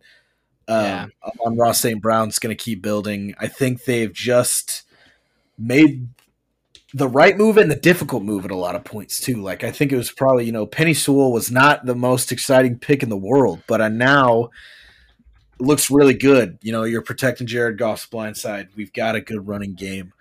Um, you know, I think the Lions are in for good. They're definitely the feel good story. I think of of the year. Still, they were the feel good story last year. And I think either the Bears or the Lions are going to be the feel good story this year as well. So, yeah, I, um, yeah, to kind of build off your points, I'm glad you brought up Ben Johnson because I was going to talk about Ben Johnson. So, um, second year with Jared Goff, I, I am, sh- I'm still kind of blown away. Ben Johnson did not get a head coaching job this offseason. Yeah. I, I really think he's next offseason when we're talking about the coaching carousel. I think he's going to be one of the top guys out there for sure. Um, yeah. He was able to maximize Jared Goff only like Sean McVay has, right? And we think yeah. of Sean McVay as this offensive genius, and I think Ben Johnson's done a really, really, really good job for them. Um, yeah. And I could not agree with you more. Um, I, I don't like Jack Campbell as much as you do. Um, I think I was That's harder fair. on that pick. Uh, That's fair. You know, I also hate taking running backs in the first round, but I mean, man, if there were a team that was allowed to do it, I would say it's this team. Um, really with David Monk, and I also really like David Montgomery to be clear yeah. too. I thought he would have been a fine starting running back uh, with DeAndre Swift backing him up. But I think you put Jahmyr Gibbs and David Montgomery in the backfield. I think you've got really good weapons back there. Um, you're going to get Jameson Williams back, but he's suspended for eight games. I want to say, right? Is that right? I don't remember how many. I didn't think it was eight, but it might be. I thought it was closer to this. I thought it was six, but I'm pretty sure uh, I'm pretty sure it was eight. Um, six. So it is six. Okay. Yeah, six. Okay. Yeah. So he's suspended for the first six games, but you're going to get him back, and he gives you kind of that deep threat weapon. Oh, but the yeah. But the good news is, I mean, Marvin Jones Jr. is a fine number two option. Denzel Mims is an absolute fine number three option. Um, they went out. I really like LaPorta. Um, I think that's going to be a big like X factor. Like that's where they break from like eight wins and missing the playoffs to 10 and 11 is can they get that production, especially for those first six games? Because I do think they're going to be a bit hurting in the pass catching game. Yeah. For those six. So everybody's got to step into the six games. They get Jameson Williams back, man. That is uh Amon-Ra St. Brown and Jameson Williams should be a extremely dangerous one too. Yeah. To try to deal with. So then at that point, anything else in the receiving game is just cheddar. Jahmyr Gibbs has been splitting out and playing a lot of wide receiver. It's like they could get real freaky. I'm really excited to see what Ben Johnson's going to do because if I, you know, week seven rolls around and I see Amon-Ra St. Brown, Jameson Williams outside, I see Jahmyr Gibbs in the slot, David Montgomery in the backfield, Sam LaPorta on the line, I might shit myself. Like that's going to yeah. be really, really fun football to watch for us nerds. So um, I'm really excited to see what the Lions are going to do this year. Yeah, Penei Sewell is their right tackle, by the way, not their left tackle. Yeah, um, I remember that because they still put Taylor Decker over there on the left side. Yeah, I still put, that's the one move that I don't like them doing, to be honest with you. Besides the point, they have a really good offensive line. Uh, I'm trying to think of their their center's name. Ben Ben Jones is it Ben Jones? Yeah. Well, no, he was in uh, Tennessee. It's uh, Frank Ragnow is their Frank center. Ragnow. Yeah, there you go. Another uh, really really really good center in the league. Right, top five center in the game. Yeah. Yeah, so really good, really good offensive line. They add weapons at running back, which is where they always kind of struggled. Um, yeah, their wide receiver room is going to be interesting, but I mean, Jahmyr Gibbs again is another one of those running backs. He might be playing in the slot for him early on. Yeah. You know, he could be. It could be David Montgomery in the backfield, and then uh, Jahmyr Gibbs. Um, Jahmyr Gibbs playing some wide receiver for him. So I think uh, I really like the direction of him. I think I don't know if I said what I had them going, but I have the Lions going 11 and 6. So yeah, one more game than you. Um, for me, that puts them as the second seed in the NFC. So we'll kind of get more into that earlier. I have some teams taking a bigger step back than you probably do. Um, but yeah, Lions eleven and six. There, there's your division winner there. Um, anything else you want to add to that? No, I do think it's a little nuts. Just the last note on the line. It's like they had a really good backfield last year. You know, DeAndre Swift and uh, Jamaal Williams. They let both yeah. of them go in the offseason and still have a really, really good backfield going into this year with the two guys they added. So it is pretty crazy. Yeah. Um, next, we're going to talk about the NFC West. Um, I'm going to talk about why I put these divisions in the order because when we talked about it at first, I said the most interesting, and I wrote them for this reason um, because I know a lot of people who listen to this podcast. Um, we have a lot of Cowboys fans and we have a lot of 49ers fans. So I made yes. sure to put those divisions last on purpose. Um, we have some Giants fans, some Eagles fans. So I made sure to put the the ones that I know our fans are are of it, at the very end. I did that on purpose. So smart man. Um, that's why those teams those those those two divisions are last. I couldn't remember why I did that, but um, I definitely did. So let's jump into the NFC West here. I'm 95% sure we're going to have the same team finishing fourth here. Who do you got? I have the Arizona Cardinals. Um, surprise, surprise. I have them at one and sixteen. I think it's going to be very difficult for a team to finish with less than three wins in today's day and age in the NFL. I don't think there's that much of a gap between teams, but just kind of how the schedule shaked out for them. Um, Kyler Murray's probably not going to be ready until week eight or nine. I would assume after eight or nine weeks of the backup quarterback, who I honestly don't know who their backup is off the top of my head. Um, Check real quick. It might be Trace McSorley. I would really hope that he, there's a guy in front of him there. It is not Trace McSorley because Trace um, McSorley plays for the New England Patriots. Oh, I didn't know you guys poached him. Yeah, I'll never yeah. forget the day that Arizona poached uh, Trace McSorley off our practice squad. I was so sad for yeah quite a few. They days. they currently have four quarterbacks on the roster: David Blough, Jeff Driskel, Colt McCoy, Kyler Murray, and Clayton Tune. So I guess five guys. The only chance they have is to recreate some Colt McCoy magic because for some reason I do remember the last couple times Colt McCoy suited up, he kind of played out of his mind. So if Colt McCoy could turn it on, maybe this team has a chance. But when you look at the optics of a team playing with a backup quarterback for eight to nine games, and then trying to bring the starter in. And it's not like this team has a ton of talent elsewhere. AJ Green's gone, DeAndre Hopkins is gone. They have lost a considerable amount of talent on the offensive side. The defense really didn't get much better. Still a lot of questions at corner. They lose JJ Watt in the pass rush. Like there is just not a ton to look forward to. I do love the draft they had in the offseason. I think in general wasn't terrible. Just Kyler being out half the season, you know, if you get to week, you know, going into week nine and you're sitting with two, three wins, what's the point of trotting Kyler Murray out there at that point, right? I'd rather yeah. him just instead of doing, you know, 75% NFL, 25% games and zero film study, I would like 50% film study, 50% Call of Duty, and we'll call it good for the second half of the season. You know, uh, I just, there's not a lot to look forward to because there's no again i think that's the biggest thing. There's no reason to trot out a franchise quarterback when you're already six games back below 500 you know? Yeah and that's and i kind of share that sentiment. I mean there's no table timeline. Um he's probably going to be on the pup list when it comes to week one not on the injured reserve. So there's a chance he plays before midseason but it's still probably not super likely um is is my guess there. Um so I, I don't know. Eh, they're they're in a really tough spot. Like you said, I think uh, they they set themselves up really good for success going forward by getting Houston's first round pick next year. Yeah. Um, who I also think is going to be bad. I, I, think again we talked about this last year. Um, the Cardinals might have two top five picks. Yeah. So, like, I don't think that's a crazy.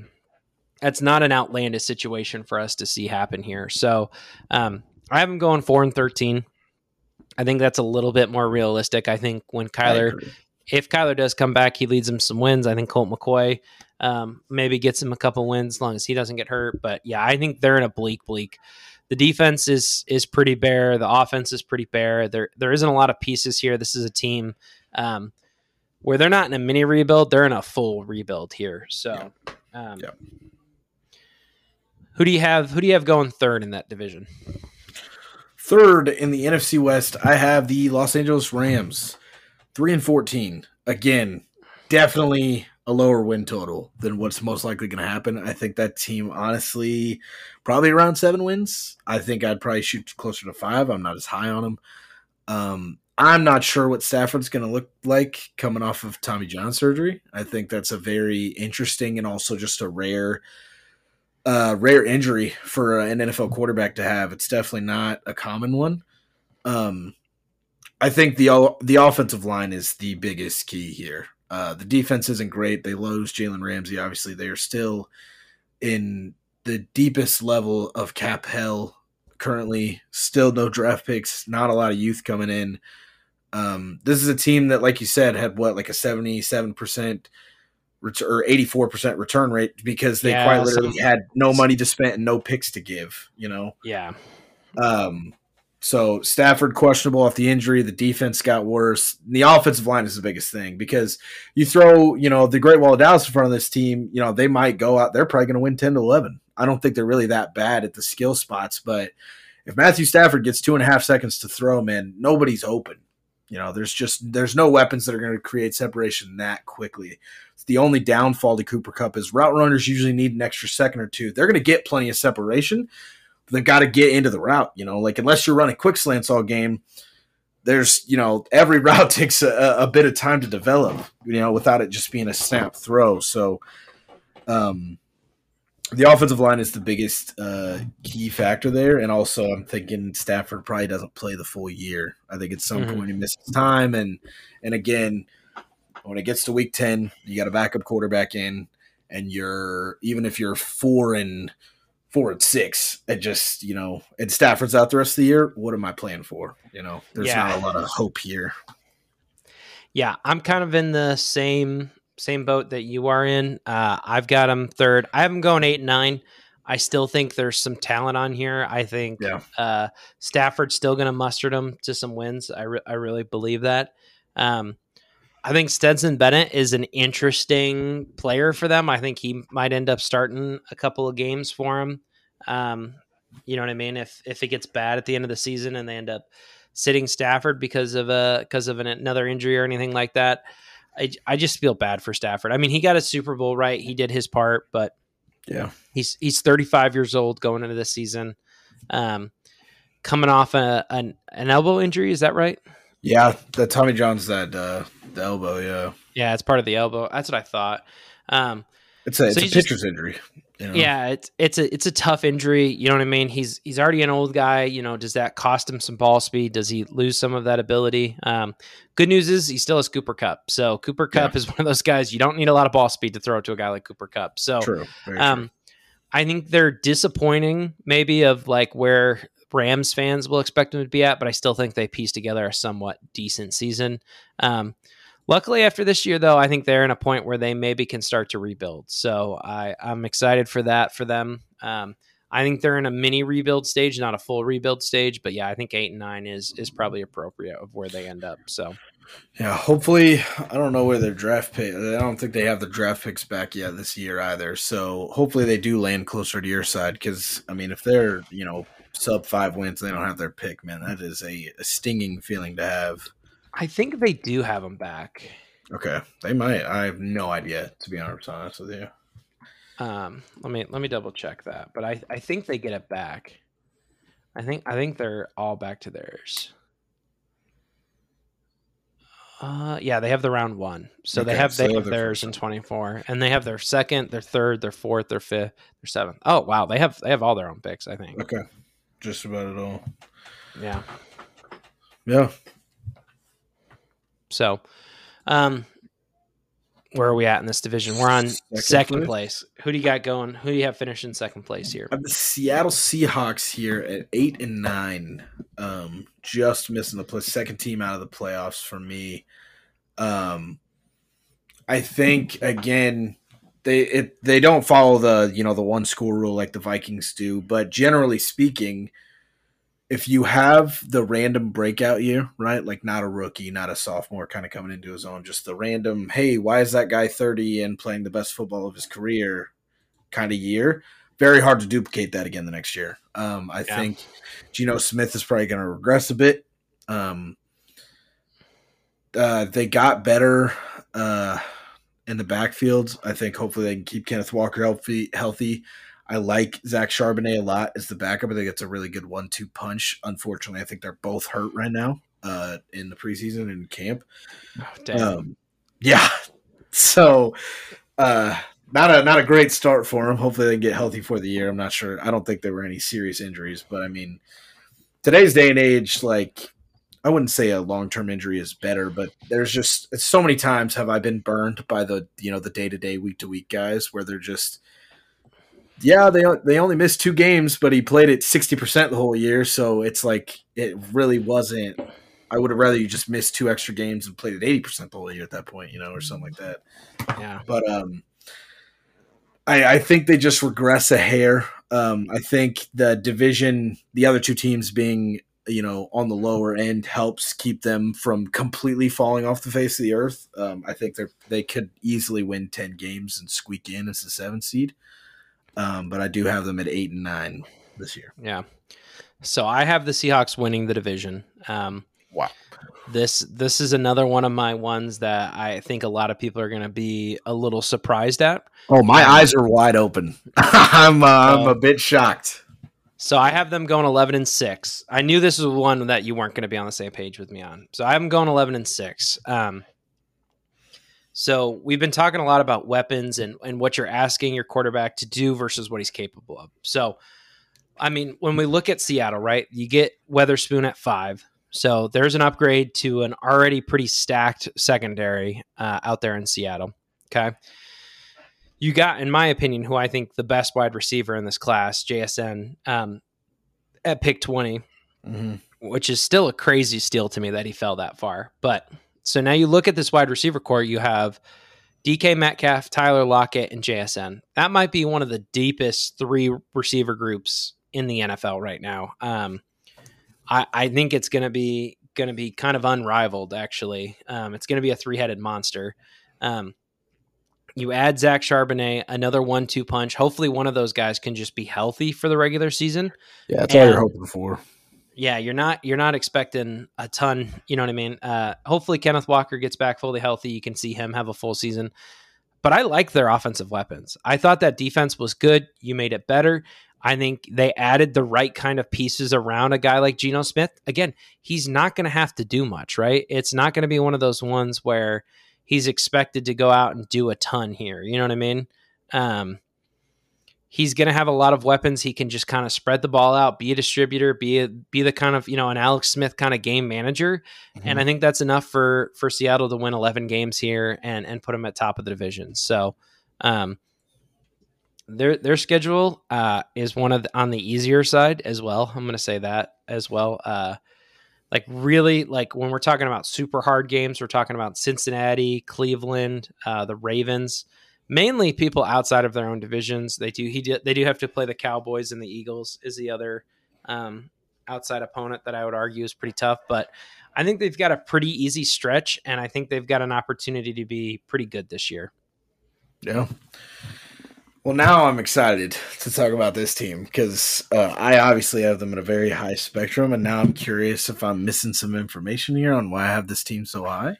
Yeah, Uh, I have the San Francisco Niners winning this division. Uh, 49ers winning the division.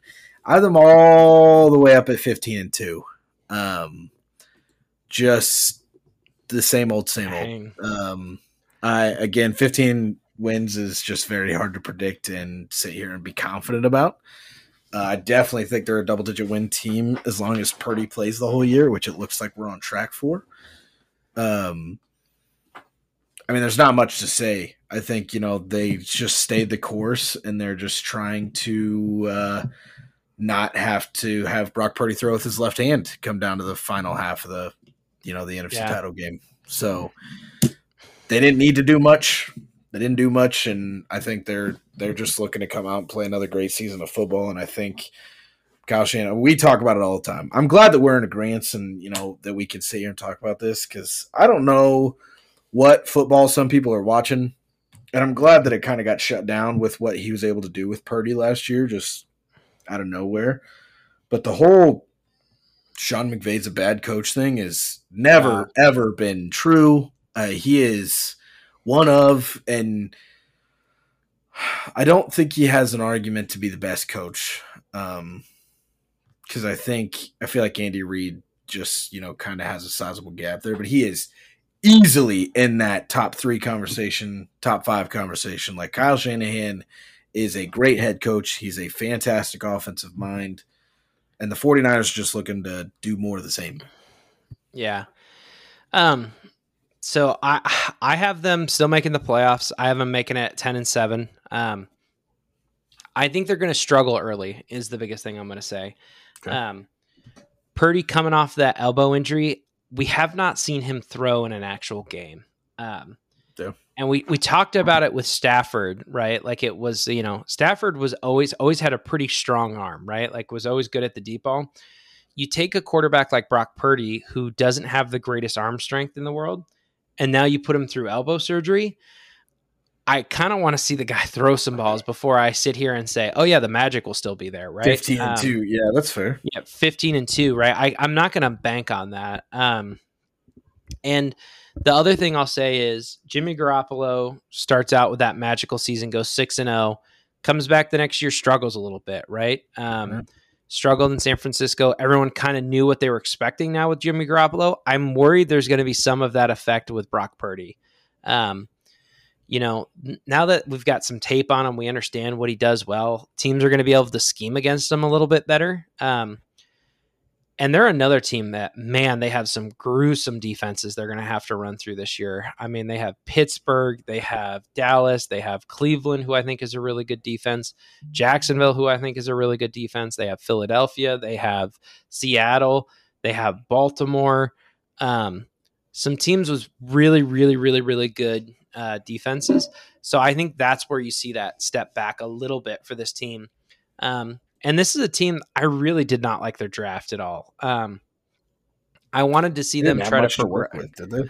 No, they didn't. They had one, two, they had three third round picks, and then they had two fifth round picks, and then sixth and seventh picks, right? Um, really, and they spent a third round pick on a place kicker. Um, I love that. Yeah, this was a team that, again, I like their weapons. I wish they would add another piece, right? Um, you're asking a lot out of Christian McCaffrey, a guy who gets hurt a lot. You're asking a lot out of a guy, Deebo Samuel, who has somewhat of an injury history. You're asking a lot out of George Kittle, a guy who gets hurt a lot.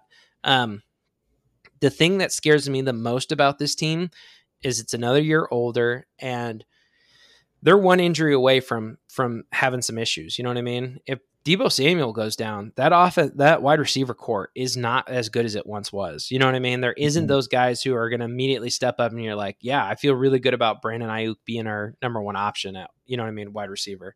If Christian McCaffrey goes down, you know, Eli Mitchell is, is a good substitute, but he's not Christian McCaffrey, you know? Um, yeah. They've built a Ram style team where it is extremely top heavy. I love Trent Williams. I think Trent Williams is a great player. Again, another older guy, right? Um, so some pieces get a little bit older. I think, you know, I'm not hoping on injury, but an injury really, really scares me on this team. Um, it genuinely does. Uh, I think I really like Sam Darnold being their back. I like the fact they have a solid backup at quarterback for him at least. But you're talking one or two weapons go down and all of a sudden this team could be on the hurt bus, hurt the struggle bus. You know what I mean? Yeah. Um, I think it's going to be. I think. I think it's going to be an interesting thing. I think they're going to take a step back. I still think they're a threat. Uh, I don't think this is a team that I'm taking lightly at all. I just don't think they're going to be as good as we all think they might be. That's fair. Yeah, fifteen and two is uh, pretty pretty high expectations. Um, yeah. The one thing I will say is like if those injuries do happen, I don't think they're going to be shy about making the move to to fix the issue quickly. Like I feel like they're a team that if they lose somebody early in the year, come week seven, eight, like all right, who's available at the deadline? Like we're gonna we're gonna fix this problem. We're gonna go for it. Like I don't think there's gonna be much shyness from John Lynch in the front office. So mm-hmm. I do think that plays their benefit. But hopefully they just don't get to that point. Yeah, that's I, I, I worry about this team. I do. I'm just until I see Brock Purdy play, I just I can't confidently sit here and say this is a 12 win team. I really can't. I like this team a lot. I love Kyle Shanahan. I think he's a great coach.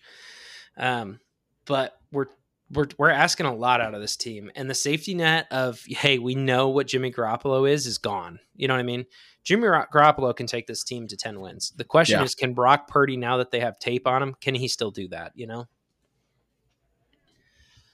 Yeah. oh, sorry. I've uh, got that frog in my throat feeling after we've been talking this long.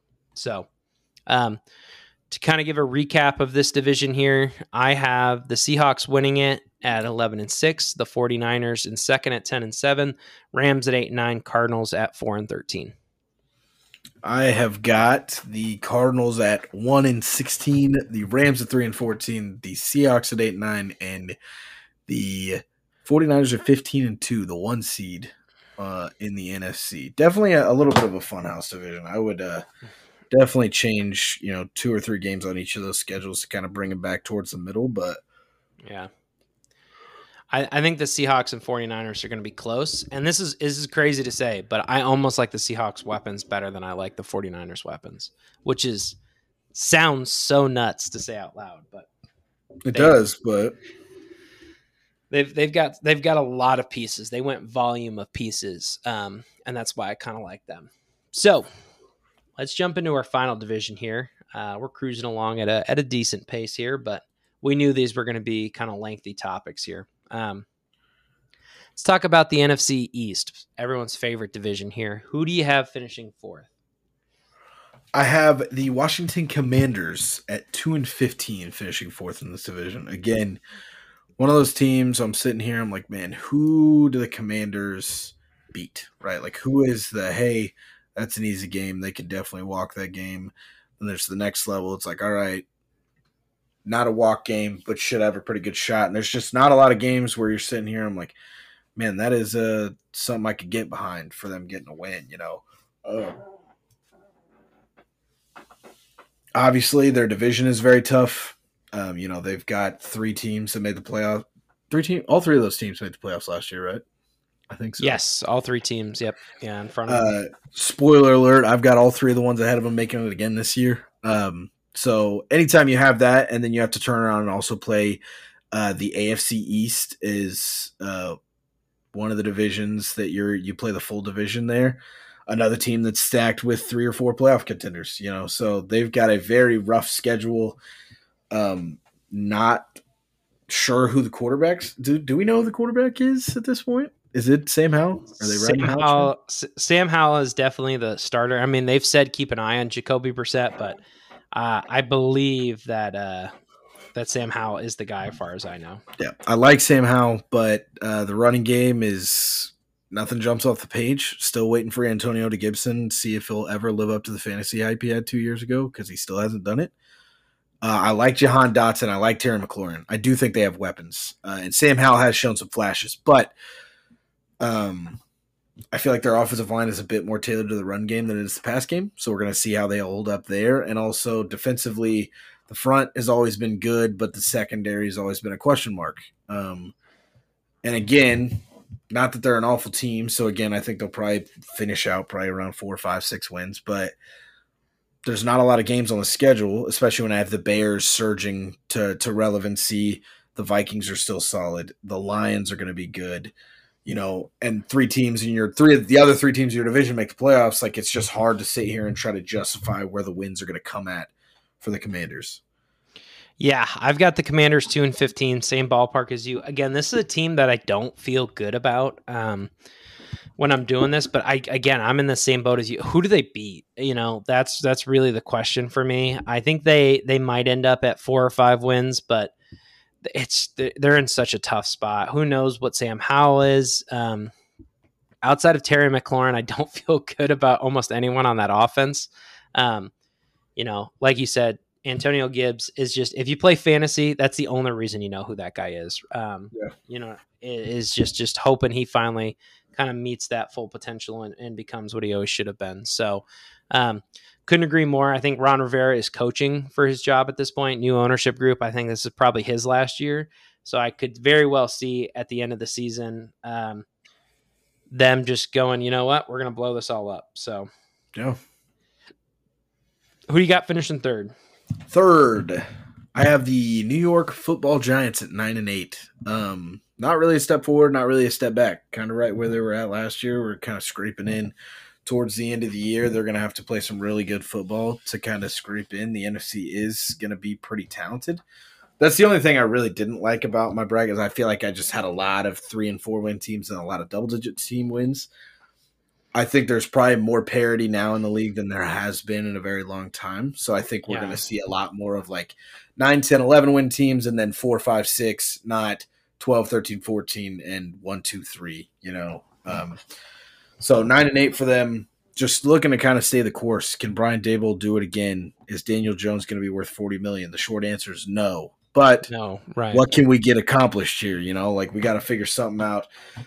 Um, yeah, I think it, it, it, comes down to Daboll, and I was just looking at their schedule towards the end of the year, and I think they just have some favorable matchups that is going to let them kind of slip into the playoffs towards the end of the year.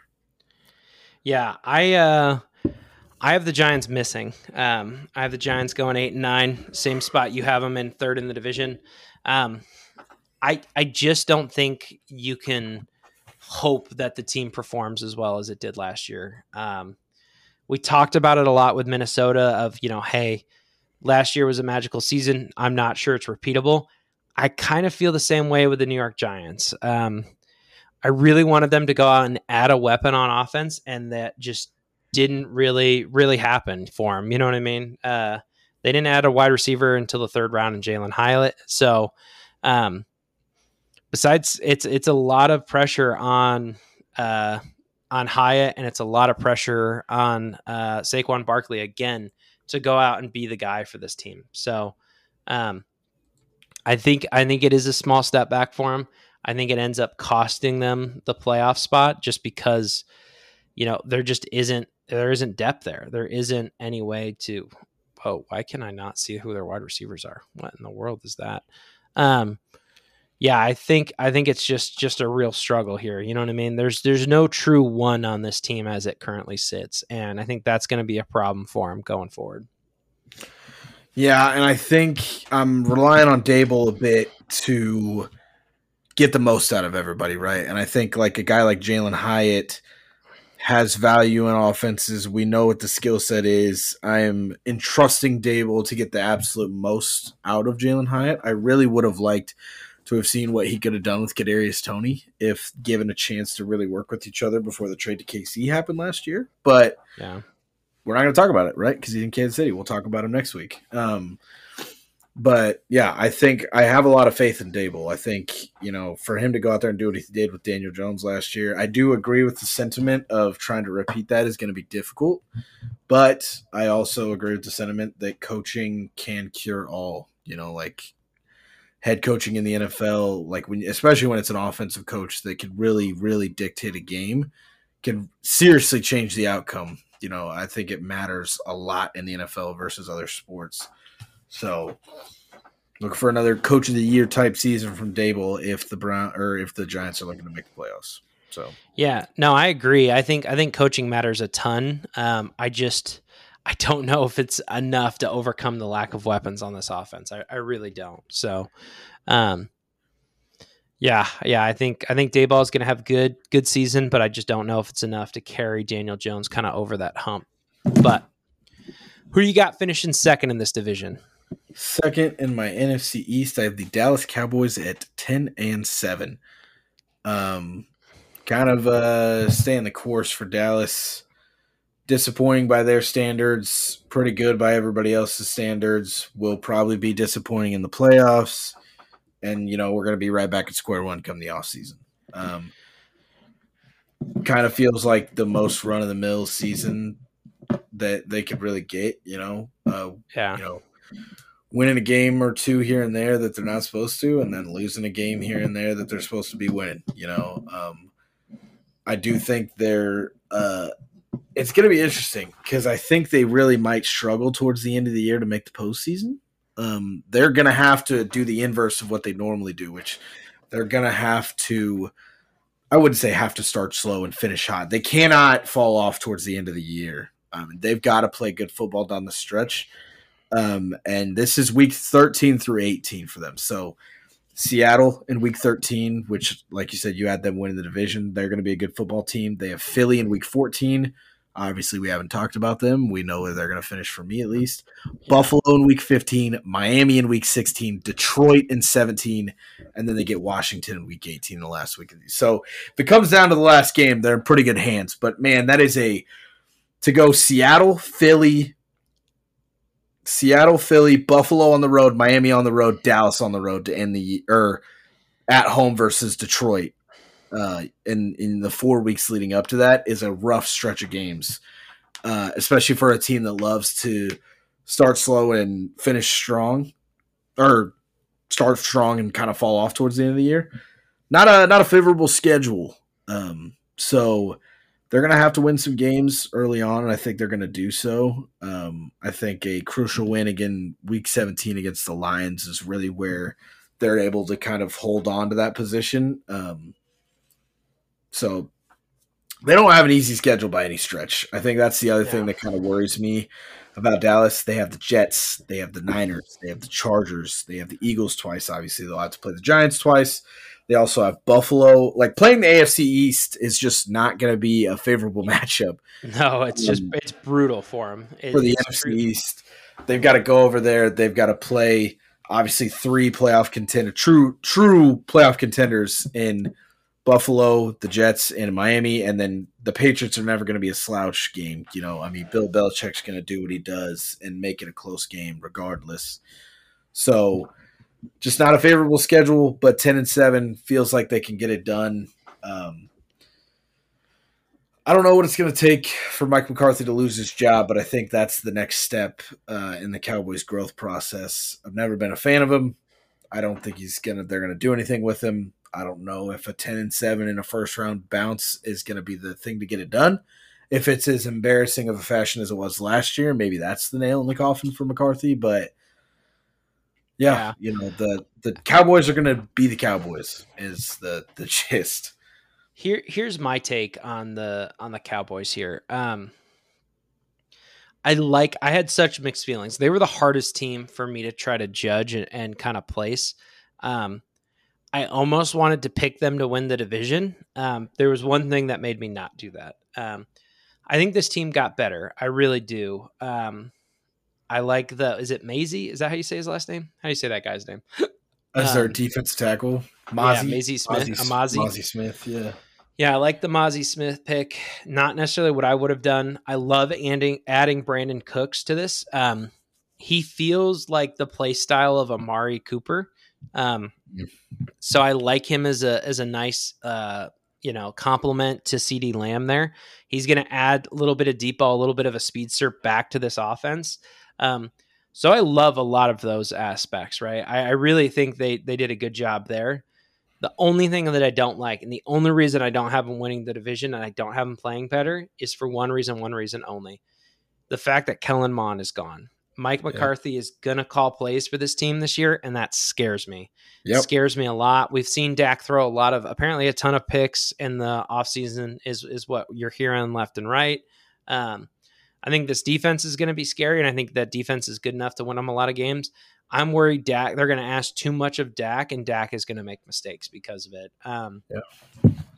And I just don't know if the play calling is going to be as good, right? I think Kellen Moore is a is a great mind. I'm excited to see what he's going to be able to do for the Chargers this year. Um, but yeah, I think I think ultimately that's what stops this team from winning the division. I I think they're getting a little bit too much hate right now because of it. I still think they're a playoff team. I think that's how much talent is on this roster. Um, I mean that defense, man. You look around and you're just like, man, that's that's that's a lot of a lot of good players on that team. You know what I yeah. mean? Um, bringing in Gilmore to kind of help, you know, solidify that cornerback room. You still have one, probably the best defensive player, if not one of the best defensive players out there with uh, Micah Parsons. Um, you know, Diggs is no slouch at cornerback. You add in Cooks to really solidify your wide receiver room. You get rid of uh, Zeke's money. You let Tony Pollard kind of be the star of the show. You're lacking a little bit of depth at that position now. Um, but and did they they locked up Zack Martin, right? They they got a deal Yeah. figured out for him. Yeah, correct. they- he was he was getting like twelve or thirteen years. He's going to be making eighteen and nineteen, 18 I think, now. the next two years. So yeah, they got him squared away. He should be playing, no issues there.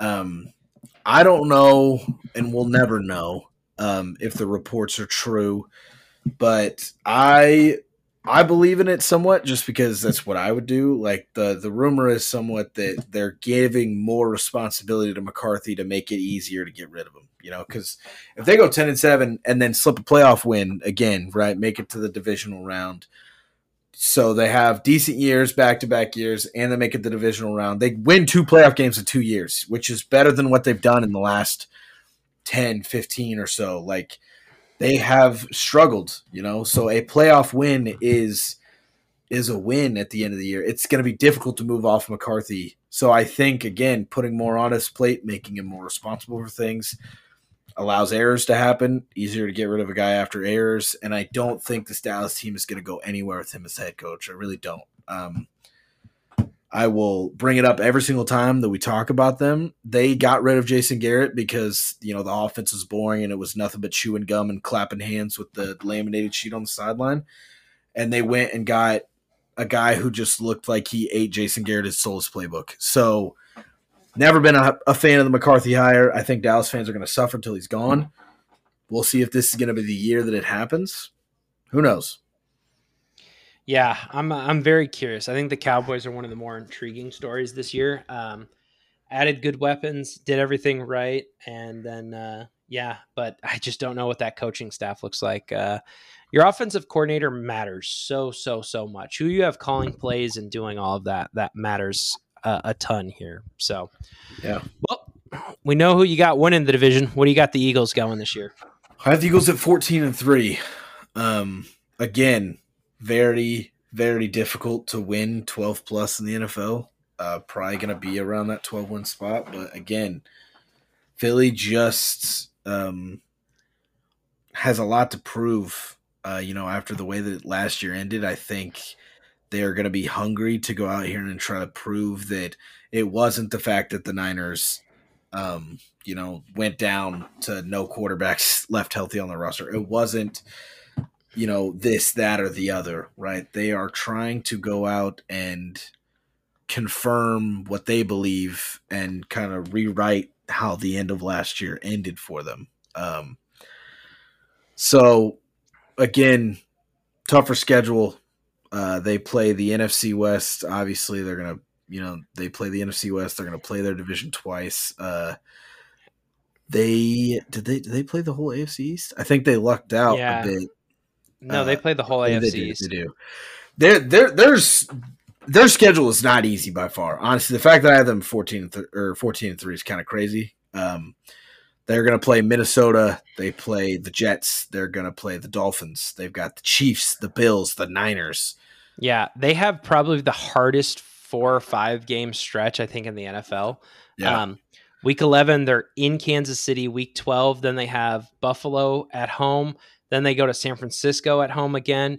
Then they have to go to Dallas and then they have to go to Seattle. So Yeah. I think that five game stretch right there to kind of finish out their season, we'll know what kind of team uh, Philadelphia is at that point. I think Yeah. that might be the hardest five game stretch of you're probably playing the best team in the NFL and then a top three team in the NFL, and then a top four, you know, a top three Yeah. team in the NFC. Like, you know what I mean? It gets, it's nothing but hard teams through that stretch. It really, really is a tough stretch there. Yeah. I think we're gonna see. Like I had those games kind of playing out in like that movie like fashion where like Kansas City is to finish well, but there's to be some doubts instilled, right? Maybe a loss in the middle of the season to Philly. Maybe they lose to the Jets somewhere along the way. But, you know, so the Jets have now established some really good wins over some really good teams. Can they do it a second time in the postseason? All these things are going to start to come into play um, as the season goes on. Um, but again, I like I like Philly a lot. You know, it's hard to not like what they did this offseason after Yeah. adding after adding half of Kirby Smart's defense onto their already loaded defense. Um, yeah, I mean, I'm kind of in the the same boat as you. I've got them going 12 and 5. I think I've, I've tampered expectations a little bit. I think there has to be the conversation of a Super Bowl hangover. Um, yeah, that just exists. So that's why I don't have them dominating quite as much as they did last year. I still think they have a really good uh, season this offseason. Um, I couldn't agree with you more with what you said. Yeah, D'Andre Swift for a six round pick. That costs you absolutely nothing. Um, you go in and you probably get, I mean, do we want to say like the steal of the draft? Um, it's hard getting, not to. With is it Carter or Davis? Why am I blanking on Jalen Carter? Yeah, Jalen Jordan Davis Carter. last year. The fact that they were able yeah. to get both of those guys is so insane and insanely unnecessary to boot. But yeah, yeah. Uh, you add Myles Jack to kind of sure up your middle linebacker situation. Uh, you still have some of the, you have probably one of the best pass rush overall just by pure depth, right? You've got yeah, two defensive tackles. You, you're good on both ends with Josh Sweat and Brandon Graham. And then you look at the off, outside linebackers, you're like, oh, they, there must be a little bit of a weak spot there. And it's like, no, it's Haason Reddick, who was like one of the best pass rushers last offseason. So, was, was season. probably the swing, you know, the signing of the offseason last year with just yeah. how well he was able to come into play. This is a team that could, that could have two, three, four season ending injuries on this defense, and you might not be able to realize it because, again, like you said, Brandon Graham, Josh Sweat, Derek Barnett. They're three deep on the ends. They have Jalen Carter, Fletcher Cox, and Jordan Davis up the middle. They are six deep on a four man front. So yeah, they are they crazy. are perfectly covered. Uh, again, you go to the outside or you go to the, the linebacking core, Nakobe Dean, Myles Jack, Nolan Smith, Haason Reddick. I really like Zach Cunningham a lot. He led the league in tackles in Houston a couple years back. And then you get to the secondary. Big play Slay, James Bradberry still in town, Avonte Maddox and Greedy Williams. Doesn't even cover Kelee Ringo way, way down on the depth chart. Terrell Edmunds was a great ad. Reed Blankenship has apparently had a great, great camp. And Sydney Brown has also been shooting up boards. I've seen a lot of really impressive clips from uh from Sydney Brown too. Uh, it's been an absolute tackle machine at the safety spot. Like I don't know if I've ever seen a guy pursue the football the way Sydney Brown does. There's been a couple clips where you know, you see a guy bounce the outside and you're like, oh, that's an easy 10 to 15. You're like, holy shit, how did he get to him in three steps? Like, he has had some really, really crazy plays. And also, just to throw it in there, um, Ty Zentner, former K Stater, former Butler legend as well, uh, on mm. the on the team right now is the backup punter. So keep your eyes out. He was a field goal kicker too once upon a time. They're covered. The, did you ever call his game? That's what I have to know. Uh, I not only I think I did I call a game at Butler with him. I also filmed a filmed quite a few practices of him back in the day as well. So, uh, oh yeah, there, guy. Big shot over here. Um, and not as not as cool as some stories that we've got coming out of Butler, but he was a he's a pretty cool guy, and he like I said he he uh the the story with the Eagles I think is depth. I think that's what we're getting everywhere, especially on the defensive yeah. side. And look, they got it special teams too because they got a good kicker, they got a good punter, and they got a backup punter that can do both. So they're set on all fronts in Philly. The biggest reason we see a Super Bowl hangar, hangover oftentimes is because players leave after a Super Bowl win, right? They want to go get that money. Yeah. They somehow were able to take this offseason and get better and add more pieces to it. And you know, you lose a guy like Miles Sander who goes out and gets a ton of money. Well, you, you they just trade for D'Andre Swift, who's a super yeah. talented guy who just has always needed a shot. They go out and sign Rashaad Penny. Yeah. They fix that problem. You know what I mean? Yeah. They had an early pick because of who did they make that trade with? Was it um God, who uh, traded up uh, with them? The Saints. I think Saints, it was the Saints yeah. pick.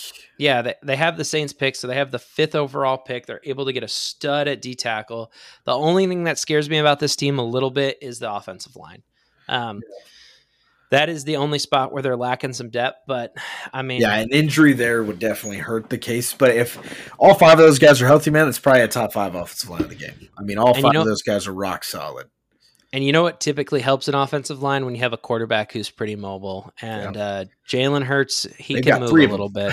Yeah, because yeah. they got Marcus Mariota, Ian Book. I I watched most of the preseason game against Baltimore. Ian Book made quite a few plays where I'm like, what is happening? Like he made our defense look dumb a couple times where he was dead to rights by two or three guys in the backfield and he got out of it. Obviously, hopefully for Eagles fans' sakes, we're not going to see Ian Book this year, but you know they they honestly might have a good enough roster and good fits at quarterback where god forbid jalen hurts goes down for a game or two they might be able to squeeze it depending on where in the schedule. If they're walking into Arrowhead or against Buffalo or San Francisco with one of those guys, they're screwed. But you know, if they you know play the, the the Commanders and the Texans with you know Marcus Mariota or Ian Book, I think they're going to be just fine. So, Marcus Mariota played and looked better last year than I think a lot of people realized, uh, Yeah. just because of the way that season ended. So I really like adding him in.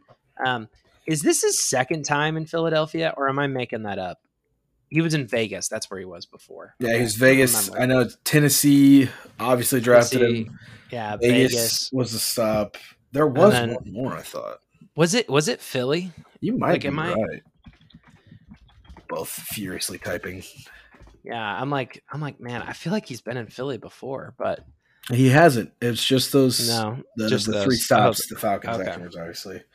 But Okay. Yeah, so I, I really like I really like him as a backup. I think that's a smart move to kind of bring some stability there too.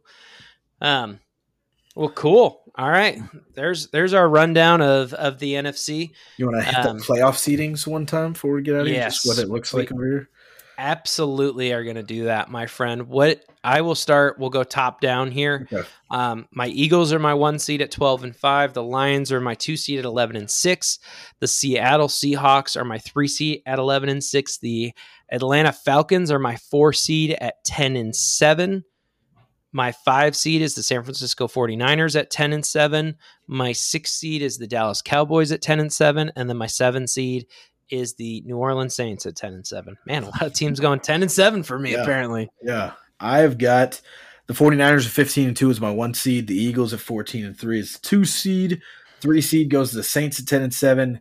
I've got the Lions at 10 and 7 as well as the four seed by a tiebreaker, another 10 and 7 with the Cowboys at the five. And then the six and the seven seed being the Giants and the Bears, both at nine and eight. So some scraping in there. First couple teams out being uh, the Vikings and the Seahawks, just missing on my side. Yeah. So, uh, wild NFC setup here. Um, A NFC. couple- I don't know. Yeah, a Yeah. couple where we were lockstepped, where we're like, man, this is back to back, and then we had uh we've got a division winner and a fourth seed on the same team uh for for Atlanta, and then I think we're far apart on Seattle and uh, San Francisco a bit. So it's gonna be San interesting to see. Again, like I said, I it's still, if I had the one thing that I really don't like is again I have a lot of like 13, 14 win teams and a lot of two, three win teams when I think they're gonna be more close to the middle. I think that's where you uh, definitely have the edge on me there. Yeah. Yeah, it'll be interesting to see. I think I see things in Atlanta that maybe other people don't see, but uh, yeah, that's kind of kind of my summary there. I like the direction that that team is headed. Um, make sure you catch us next week. Episodes should be coming out every Friday for sure on there. Um, next week we're going to be going over the AFC, um, and then the last week of preseason we're going to kind of give you our uh, season reward winners, everything like that. Um, make sure you stay tuned. If you guys have any comments, feedback on the episode, make sure you let us know. Find us on Instagram at Red Zone Talk. Uh, the logo is, you know, our profile picture on Instagram is just the logo of uh, of the episode that you're going to see here. It's our podcast logo. So um, check it out there. Be on the lookout for some unique content. And uh, yeah, if you made it this far, God bless you. Two hours in, and you guys are just just monsters. Craziness. You guys must be the Cowboys and the Niners fans sitting around waiting for us to talk about you at the end there. That's that's why I did that was to make sure we really baited them in and made sure Yeah. they stuck through the whole episode. Yeah, So, Lord knows, Matty Matty C is out of here if we do the NFC East first. So we got to make him stick it around to the end. he's not listening to that garbage. So, well, that anything else you want to say? I got not much else. Again, if you guys are more on Twitter and the Instagram space, you can always hit me up, Owen underscore Burke, B E R K on Twitter. I will gladly answer any questions and definitely make sure we get anything on script you guys want to talk about. We are free and open to anything. So if you see an interesting topic and you want to see us dive on it, cool. We will uh, do our best to hit it, And you know, as long as it's in the wheelhouse. I'm not going to sit here and talk about stuff I don't know about unless I'm really forced to. But uh, yeah, that is about it. So, with that, we appreciate you hanging around. Stay safe, stay healthy, and we'll see you guys next week for episode two.